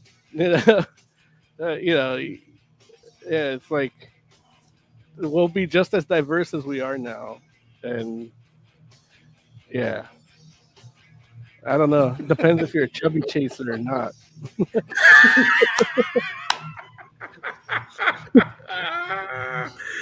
For yeah, the entire. Fantastic Forum, thank you so much. We do appreciate you. We'll be back next week. Uh, yeah, let us know what it is you want to see or what it is you want to hear about next week. Uh, until then, we're out. Catch you next I time. mean, we all we all already have tits. Outro. Outro before we get more random questions.